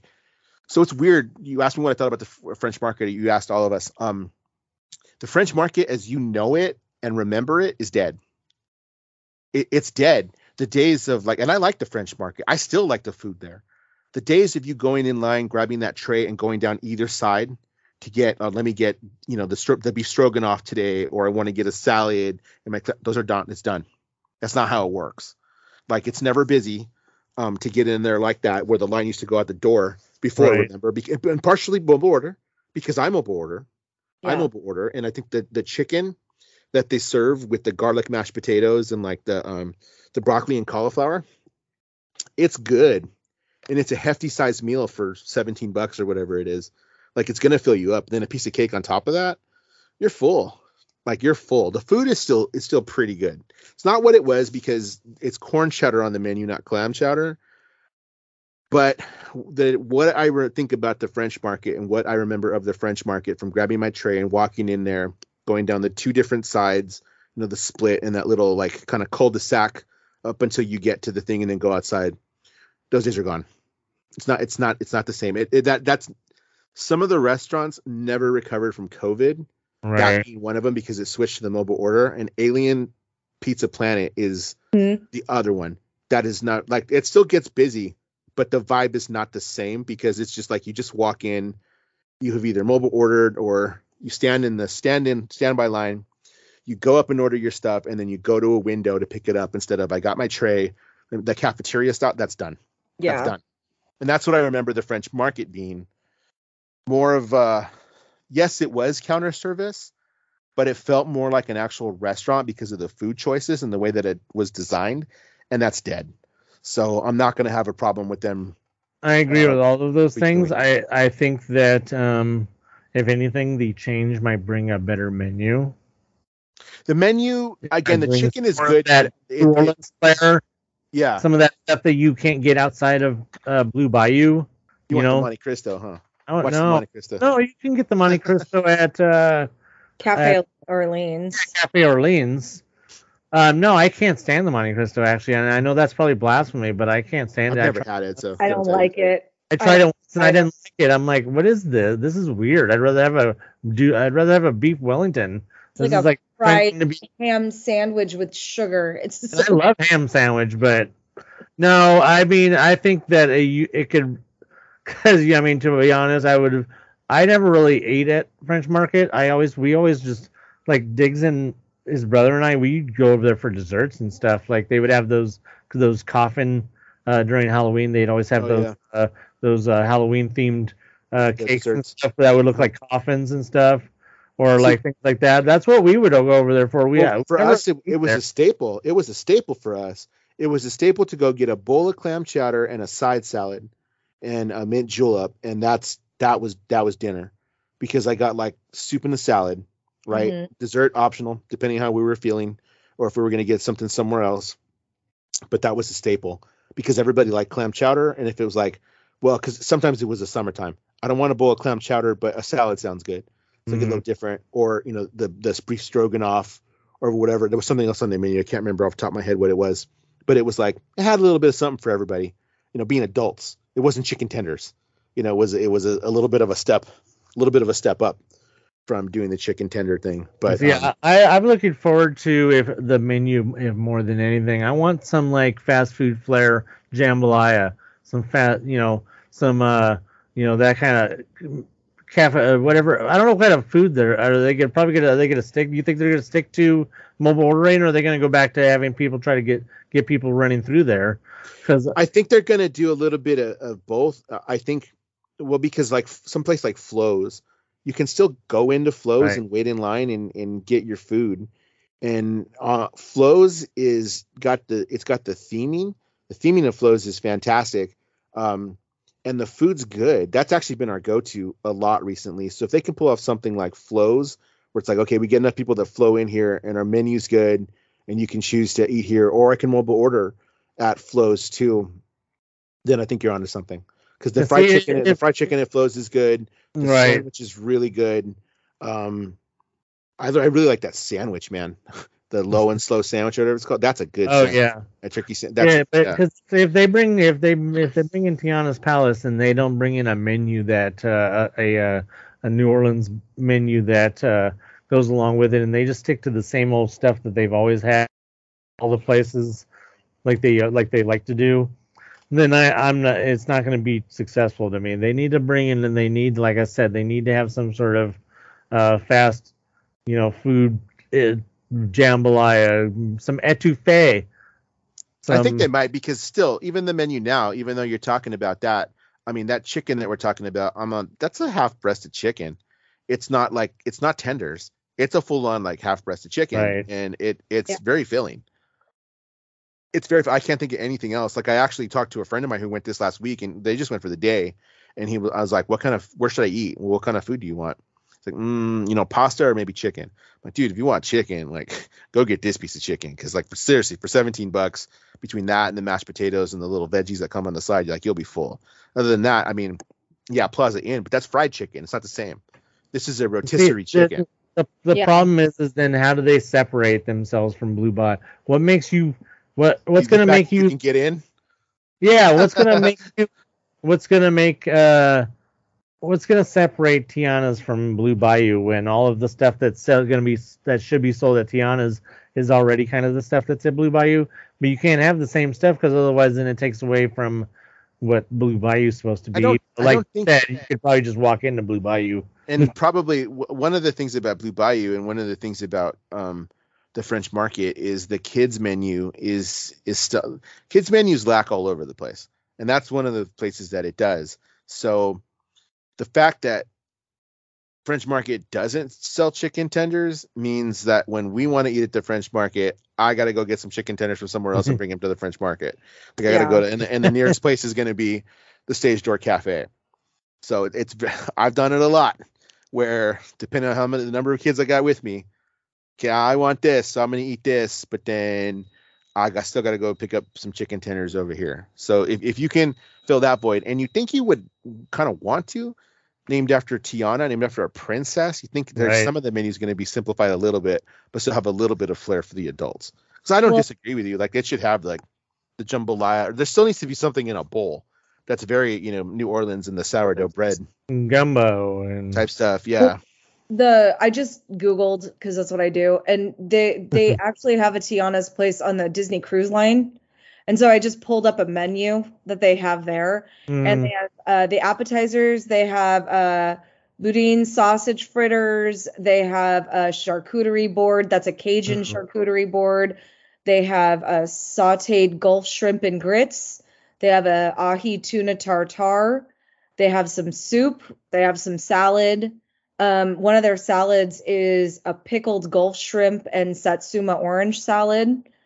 They have some vegetarian stuff. Um, they have pasta. They have sea bass. They have Creole chicken. They have a roasted pork tenderloin, a, a prime rib and beef. They have a bread is it the. Chilean sea bass? uh, it is it is the Cajun spiced one, and then they have some lighter stuff like a warm lobster sal- warm water lobster salad. They Mhm. have steak. Um, they have salmon. They have a whole bunch of different coffees and desserts. Um, I don't see any kids menu, but it's a cruise ship, so I don't know. It's And that's again- it's not gonna that's that's far too extensive a menu for um, for a quick for- service, for but that's yeah. if we're looking at Disney and what Disney tends to do is they tend to repackage shit they already do. So there are if the flavor if they look at the flavor profiles of the cruise ship and they make it a quick service. Plus, that tracks for what they've been doing lately. I mean, look at uh, Docking Bay Seven is quick service, but yet Their they made service is good. that's, uh, they made that stuff good and pretty. Yeah. yeah, Docking Bay is actually really good. That's a that's a hidden gem. Docking Bay 7 is really good food. And, you know, it's funny because, like, I see the pictures from Docking Bay 7, or I've eaten at Docking Bay 7, and the food is just really good. It's well, it looks pretty. Um, and then I see some of the stuff that there's the slop that they're serving at like Alien Pizza Planet. And I'm like, "W- w- what is Can, hold on, let's talk about that really freaking quickly. that? so that's disgusting. Okay, okay. So I I forgot to tell you. Was it you that sent me that? Yes. Okay, so It was let's talk about that for a second. So I was talking to one of my tutors this week. She was talking to me, and I think she went to Disney with, um, just for the the day on Monday. I don't know if it was just with her boyfriend or with her family, but um, she went and she told me, "Oh, I ate it, um, Alien Pizza Planet." I'm like, okay, yeah, the, the like the the pizza's okay. It's you know pizza. Nothing, It's for kids. special. I mean, it to me, Yeah. it's like I like it. out For I like it, but it's just like it's a quick it's a quick snack. Which is weird because they it used to be really good there when it was just Pizza Port. Because uh, I used to get the m- most amazing uh, chicken pesto alfredo there. Uh, they've in the past they've had that uh, they had that um, pastrami mustard pizza that they had that one time for a for a special occasion. That I had was a buffalo chicken one there for a for a. So it, it's weird to hear that they had them them the you refer to them as kid food and I, like- I wouldn't call it kid food. It's good, but it, it is definitely quick service. It's here's pizza by the slice kind of thing. So even the pasta, like one of my kids, one of my daughters really likes the pasta from there. Actually, they both do. Um, and it's not bad. It's it's fine for what it is. You're not getting anything fancy. But the newest one they have was it is enchilada. Is that what it was? An enchilada pasta Yeah. or something like that? Okay. It's an So- enchilada pasta. Okay, so she so Gina sent me a video of a guy who ate it and was Mm. like, I don't know what they were thinking of this one. The funny thing about this is when she mentioned she ate there, she's like, I we had that and I had the enchilada pasta. And I said, Excuse me, what? Please You tell had- me she thought had- it was better. Maybe they. Oh yeah, no, it. she liked it. She's like, Oh, I thought it was really good. She's like, I actually liked it. And I'm like, Okay. So I sent her the video and she's like, No, that's not what I got out of it at all. She's like, I actually liked it. I thought it was pretty good. Now, you can take this for kind of what it's worth, but she does eat some the kid puts mustard on tamales, which which at first to me seems like wait what, and then you start thinking blasphemy. okay actually okay uh, maybe maybe you I can mean, just see how I that meant like get it, just if it was go out ketchup my way to if it was it. ketchup I would disown her if it was Ugh. ketchup I would disown her but the mustard thing I'm like okay I could see how maybe that would complement the flavor depending on the type of tamale tamal if it's just one okay um, it's tamales is, is tamales is plural. Tamal is just one. Okay, but anyway, I can see that. But other than that, she's a picky eater. Like she's actually a super picky eater, and I know this because we've we've gone to dinner, and then we order in you know food for us sometimes. She's a picky eater, so for her to say no, I actually liked it means okay, I'm willing to give. I don't know if I'm gonna eat it because I don't eat a lot of pasta at the park, but somebody will get it, and I will listen to to their fair review too. Instead of just saying oh outright no. She's well, that actually was pretty good. I don't eat pasta anymore um, uh, because it just doesn't do it for me anymore. But I'm I really want to know if it's that bad because I also watched that guy's review. Like I watched his YouTube video and he went more in depth on it and he was like the pasta was not cooked correctly. It was hard as a rock. It was like he like it was probably and he even said he's like maybe it was just a bad day, which you know, it happens not everything's perfect and you're getting pasta at a theme park, but I am curious to know if like it was a one off or is it really that bad? Because it looked like vomit. It looked So weird because I've eaten pasta many times at the parks 'cause between Pizza Port and the pasta place in DCA over in um, the gardens. Yeah, and that's good. And I've had the pasta from there, and I mostly get almost the same. It's always the now for some reason the one at the one in the gardens. What's that one called? Um, I always forget the name of it. it's not Is Paradise the Garden Grill. It's PTA? next Boardwalk Pizza and is Pasta. it Boardwalk Pizza. There it is. Um, I the the uh, chicken Alfredo pesto Alfredo is always better there than it was at used to be at Pizza Port, but their the food that they serve at both places is almost identical, and I've never had any problem with any of the p- pastas there, and I've never had never any uh, occasion of the pasta being undercooked. No, so it must have just been kind of an off day. Although, either- although, either somebody is just looking for clicks, yeah, or I'll be honest with you. He, I've met him in person. He and his wife, they are genuinely nice people. He's Yeah. he's a very low, like you know, he's just getting started, but they're usually really honest. Like if he likes something, he's like, "This is delicious," and if he doesn't, he's like, "I don't really care for this." He's not like those couples that are like, "Oh my god, everything's delicious and amazing," or the ones who are like, "No, I hate everything." He's I would say that I trust his his judgment on that one and and he was pretty fair. I mean, I think I he's often said like, "Hey, maybe it was just a bad day," but he said he would not he wouldn't get that one again. They liked almost all the other food they tried. Um so, you know, most of the food was good, but that one and even it doesn't even look good. It was like beige on beige on beige. It was Hmm. so bad. It just looked ugly. and it's been really rainy too. So I mean, literally, the lighting in there is not the best. You, you Right. never know. Yeah, I'm gonna, I'm, I'm gonna give it the benefit of the doubt Right. because it just came out, and then we'll see what's happening. Getting back to our original point, I think it would take like a, once again it would probably take a whole complete retheming or a new restaurant for them to get some uh, different food in there. But I think the trend towards uh, them wanting to have the more of the designer type foods and things that are have better taste, hopefully is going to continue from like I said like Docking Bay Seven even Pym's Test Kitchen is has some had is really yeah, good. I, they're Uh, um. and some really you know the- I like the panini. The panini's good. The the pimini. That's yeah the pimini. I I had the pimini and it was really it was really good. That pretzel's uh, pretty fire too. The big giant pretzel It's just there. freaking huge. yeah, Bring a freaking it's really Ziploc bag because you ain't finishing that.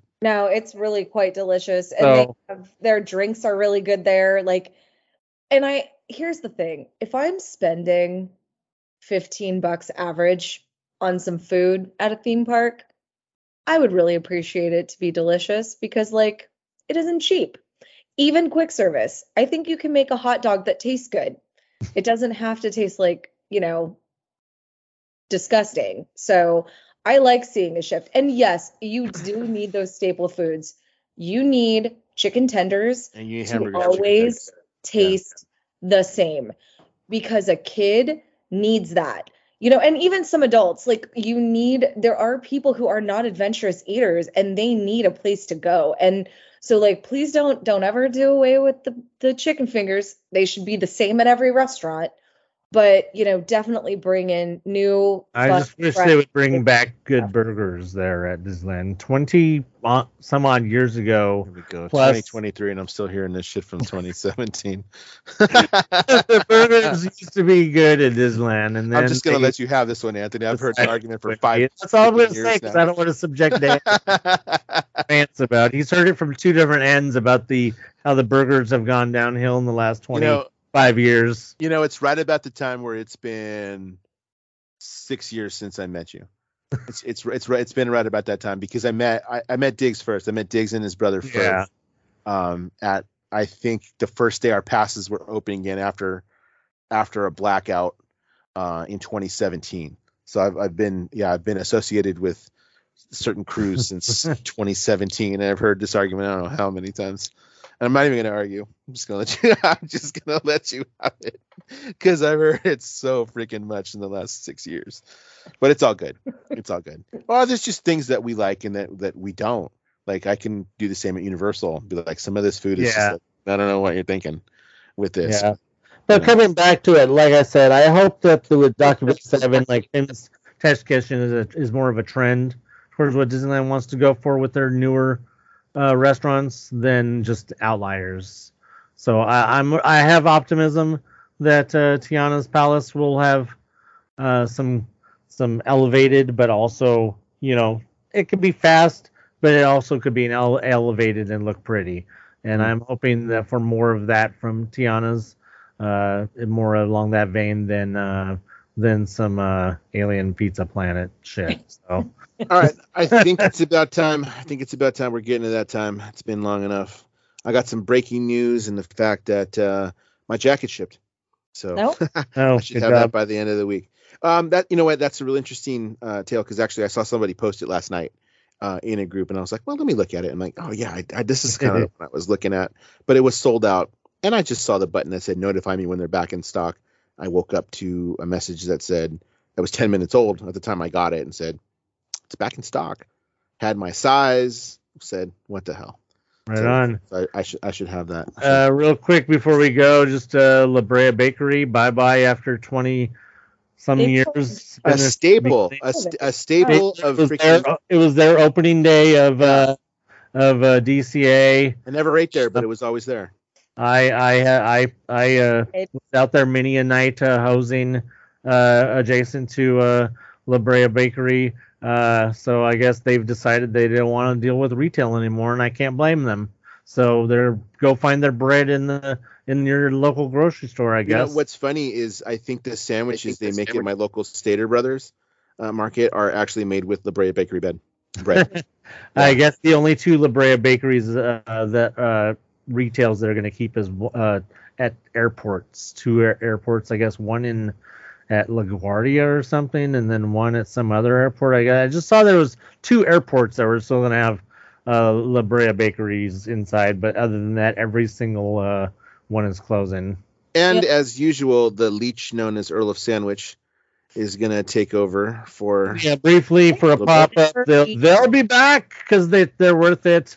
Uh, lo- uh, Earl of Sandwich is like one of the is ever to uh, grace the uh, the halls of uh, downtown Disney. I just I make I, I've eaten there. sandwiches, their holiday sandwich and their delicious Earl Grey. Talk uh, about- I do we talk about the holiday sandwich. Everybody does. But what I was gonna say is the- is there Earl Grey lemonade. downtown Disney's favorite, although they couldn't reach an agreement on what to do with the freaking building.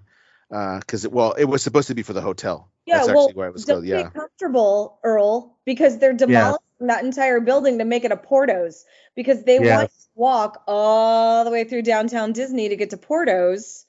Um, so Earl of Sandwich will be there for Yeah, but wait, who's going to be the ones walking all the way through downtown Disney and get to Porto's? They're actually going to be not because it's already going to be it's going to be right there because most people start at the other end well, because they park at Mickey and Friends and Pixar. right. But if you walk through, if you if you want to go just to Porto's and you park at Simba, you have to walk all the way through downtown Disney to get Because to that's what they want. and that's what they're doing. So they're Yeah. going to have La Brea Bakery, which I don't know what they were going to do at La Brea Bakery anyway. Then if they didn't close, because that was where they want to put the Porto's. Porto's is probably just waiting for something big to close so they could be like, okay, it's our time. Or You know what? Disney or Disney was waiting for that to happen. they, they had announced it. They announced Porto's Yeah. was coming, but we never got a location. We all They- assumed it'd be on the ESPN side of stuff. right.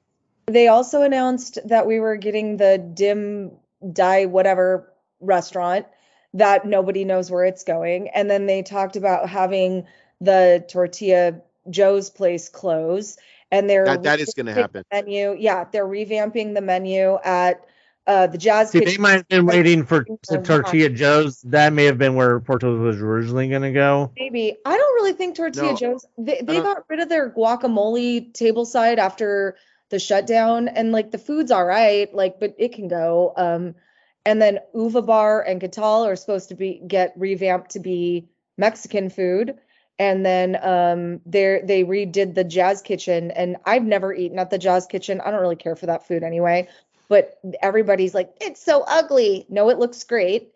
It's so boring. Nope, still looks great. Oh, they redid the generic outside. Yeah, it's all repainted. They're making it more contemporary. It's less lame. dated. And then um they're revamping the menu and they're going to change up the menu and and like seriously people have lost their mind over it, but Well, they should lose their minds because Jazz Kitchen was amazing. It was the only place you can, where you can get an actual. Because you know the ones inside Disneyland are not beignets. In Six case years. Dan Well, hasn't heard. go again. Never they're- heard that one before. yeah, they're keeping the beignets. It's, uh, it's, it's the greatest hits show.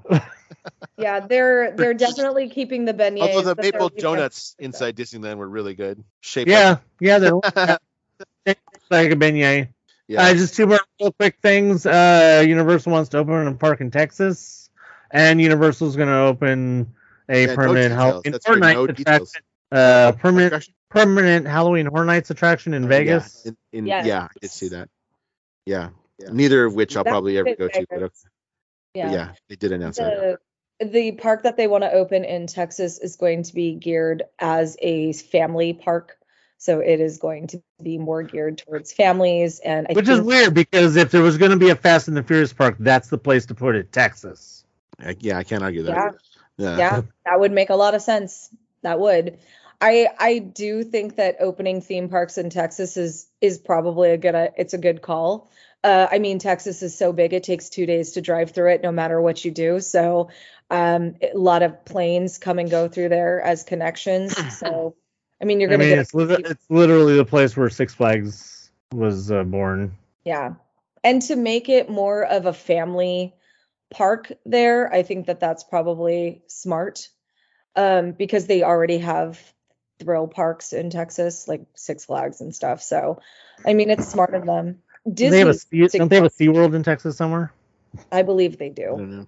That I'm not, I'm not really like, I don't really follow SeaWorld. It too- says a lot when Disney hasn't, after uh, 100 years in operation, Disneyland hasn't opened a park in Texas. Tells you everything you need to know about Texas. And Disneyland, well, first, the fact that Disneyland, well, Disneyland has a park in Florida. It wasn't, Florida wasn't Florida when Disney moved there. So, No, Florida has definitely changed. Um, but Orlando is definitely an exception to broader places in Florida. Florida's like California though. You go in the middle of California, it's vastly different in Sacramento than it is in San Francisco. It's true. Oh, the There's, there's California East and there's California West. All right. Um, so next time we meet, we got to talk Bad Batch because I've only been able to watch the first episode. So we'll talk um, Uh, Bad can Batch. Yeah, real quick too, if you want to talk about it, I have been watching uh, National Treasure series. Actually, not bad. okay, not that's the other one that I gotta I gotta watch. I, I have seen all the watched movies. that. I haven't had a chance. Yeah, got that. Um, as we speak, um, in a little while, the tonight's um, la- last game, oh, wild card game, heading into the NFL playoffs, they're going to show a trailer for the Mandalorian for the next season of the Mandalorian. So I'm sure we're going to see that on YouTube in a little while. I have no Uh, I desire to watch. uh, I, I already started watching uh, third season of Mandalorian. It was last night with The Last of Us. Did did it show then or what?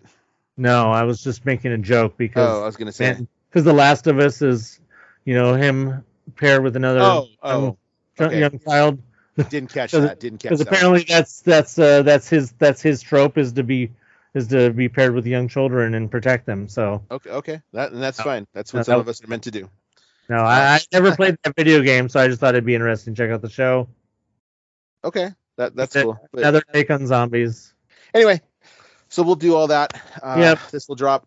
Catch us online on all kinds of different social medias. Anthony likes to stay quiet about stuff. He just likes to come here to rant.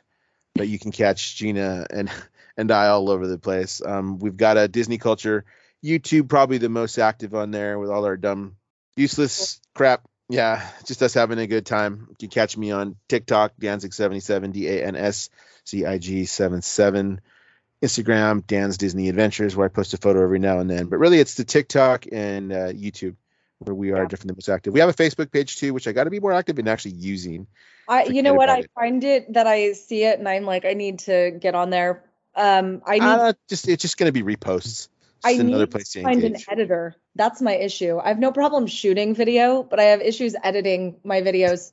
So maybe my husband will step up and take over my I teach children of the corn TikTok videos. Time to learn how to use apps. Well, definitely you can use iMovie, but if you want an easier editing tool, um, InShot as an app that's free. It's kind of what I use when I put together something a little bit longer, or I have to like play with the um the canvas, like the directional stuff. It's it's InShot that I use. I don't use um I, iMovie is strictly going to be landscape. It doesn't do anything else. Um, so Yeah. it doesn't quite work. So there's some other third party apps that you can use. We can talk about that later. But that's where you can find us. And the next time we speak, Anthony and I will have some Super Mario World um, updates. Probably, hopefully, tried some food. Probably bought some crap we don't need. Um, but that's that's I've already bought. Su- we've al- I've already bought Super Mario crap. I don't need. Okay, I so that's one of the stores that I went into in Universal Plaza, and they had a lot of crap, dude. Okay, I kind of I want that popcorn bucket. I Oh, the star. the star. I want Yeah. the sipper, the one up or the big. I want those. Yeah. I love those. They had I all really- kinds of plushies. Like all of it right now though is no discount. So just keep that Yeah, in mind. All the, that right now no uh, discount. Yeah, the one ups. Uh, I'm so glad that they have those in all the stores now because when when uh, her and I first went, they only had them in the one store on the lower lot. Uh, they're in front of the other mar in front of the uh, other store, uh, and you that was the only place you can get them. But uh, I just don't know if I could spend forty dollars on a popcorn bucket. I'm gonna end up doing I it because it was freaking. that. It's freaking cool. It is cool. Uh, I just haven't decided. The only thing that actually kept me from doing it the other day was the fact that you Was get free refills the day that you buy it, and it was like nine o'clock at night. I was like, no, Right. I'll get this when I'm actually gonna, because it didn't appear that anything was in short supply at all. No. So there was a like 9:30 at night when I was in the store, a wall full of them. So I was like, okay, that leaves Yeah, no, it's not like Disneyland, which would sell them right now during the soft openings, and then by the major opening, they're completely out of them. yeah. So I probably will buy one when we go for the um for the preview, um, knowing I'll be there longer and I'll get like at least three or four things filled with popcorn. So if you want to look at this, I spent ten dollars on a thing of popcorn. Right. That's about right.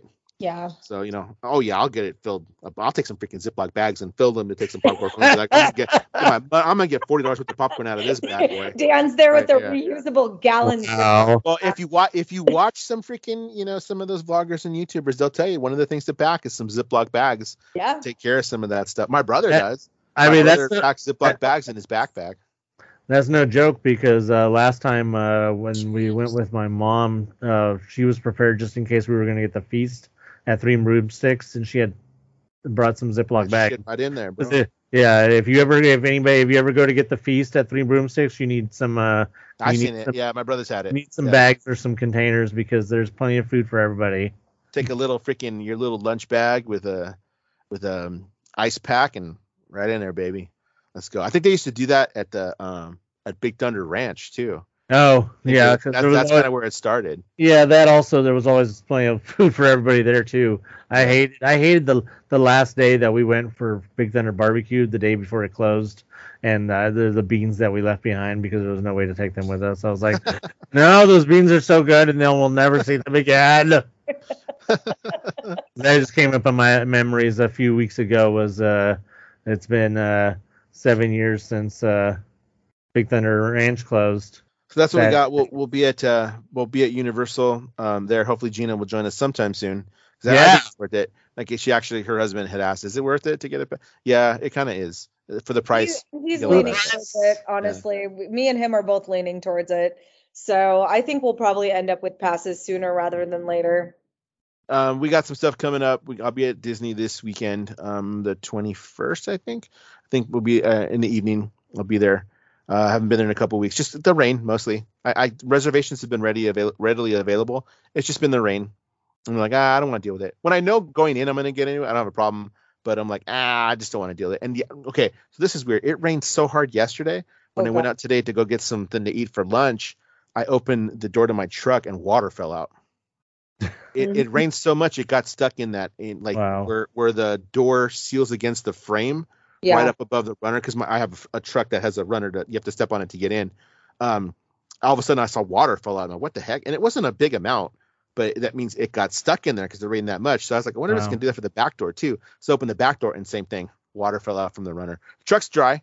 It just happened to like that's where it seeped in. It means it got so much water right there. It forced its way up in there.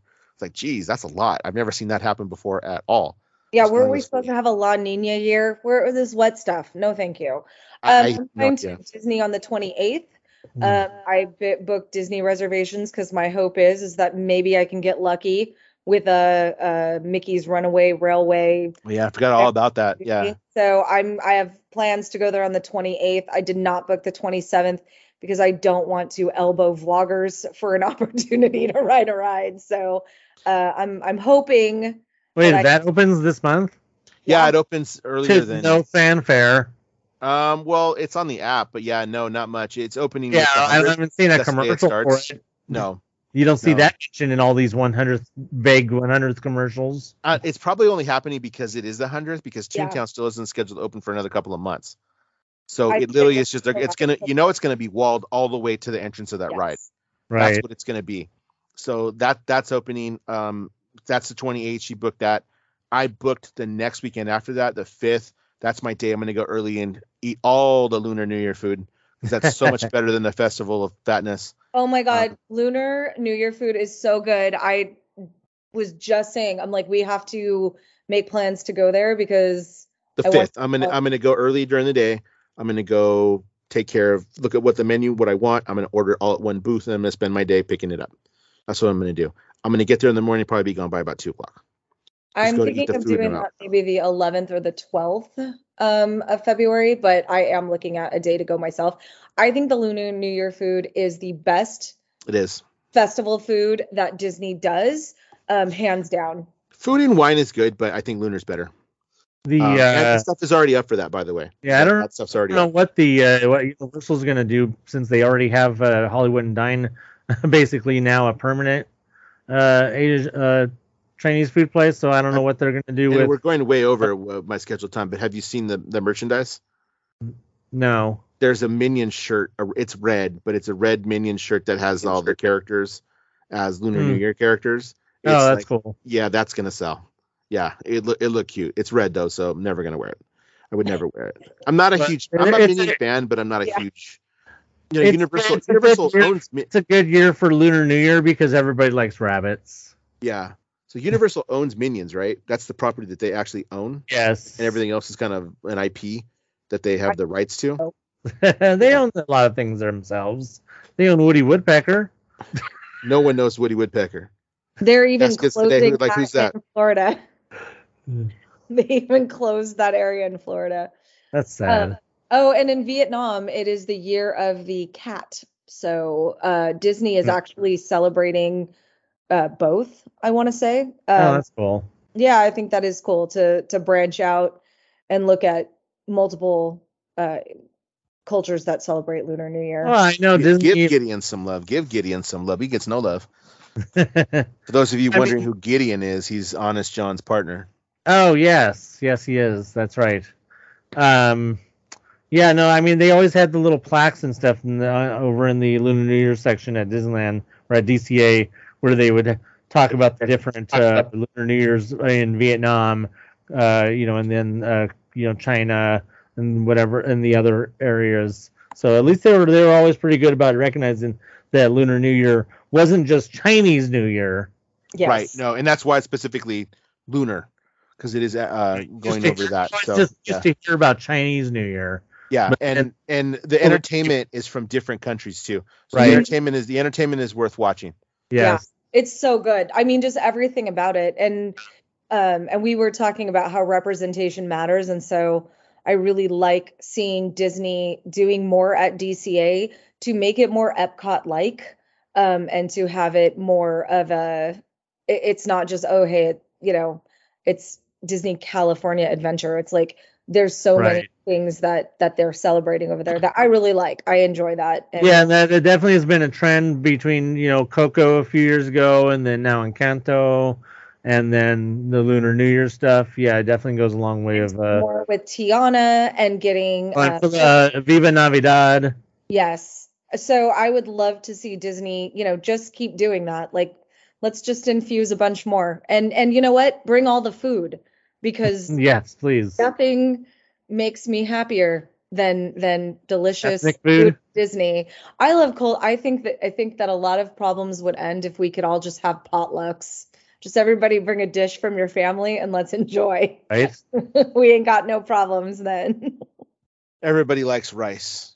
we were gonna do. Oh, culture. sorry. Everybody likes rice. Right, rice is rice is in uh, there is a rice dish in almost every culture. That's what I'm and saying. in Italy, we have something that's it's pasta, but it's riced pasta. It's like a pastine, and so it, it's even in Italy, not like the actual rice, but like a rice type noodle. Yeah, between between between uh Mexican food, hmm like uh Japanese food, Chinese food, uh Indian food, they all are really uh, good at rice. Hmm. And they're all like the best food in the whole entire world. That wasn't a joke. no offense to other ju- no offense to other countries, but literally those areas of influence to me are like the best food in the entire world. To me, that's just an opinion. I don't know. End it there. I think we're good. Sounds good. Find a way All to right. splice that uh, Lunar New Year talk back into the other thing. If Yeah, not, then where it is. You heard all the socials. If you're still listening at this point, you heard them already. that's fine. We'll go through, give it a listen, share it, Your and stream of Yeah. consciousness. Go eat at Hollywood and dine when you go to Universal. there you go. Disney Culture is a part of the Extraordinary Culture podcast universe. Follow my Disney stuff on IG and YouTube at Dan's Disney Adventures. Follow my Disney stuff on TikTok at Danzig77. It's D A N S Z I G 77. Thanks for listening. See you real soon.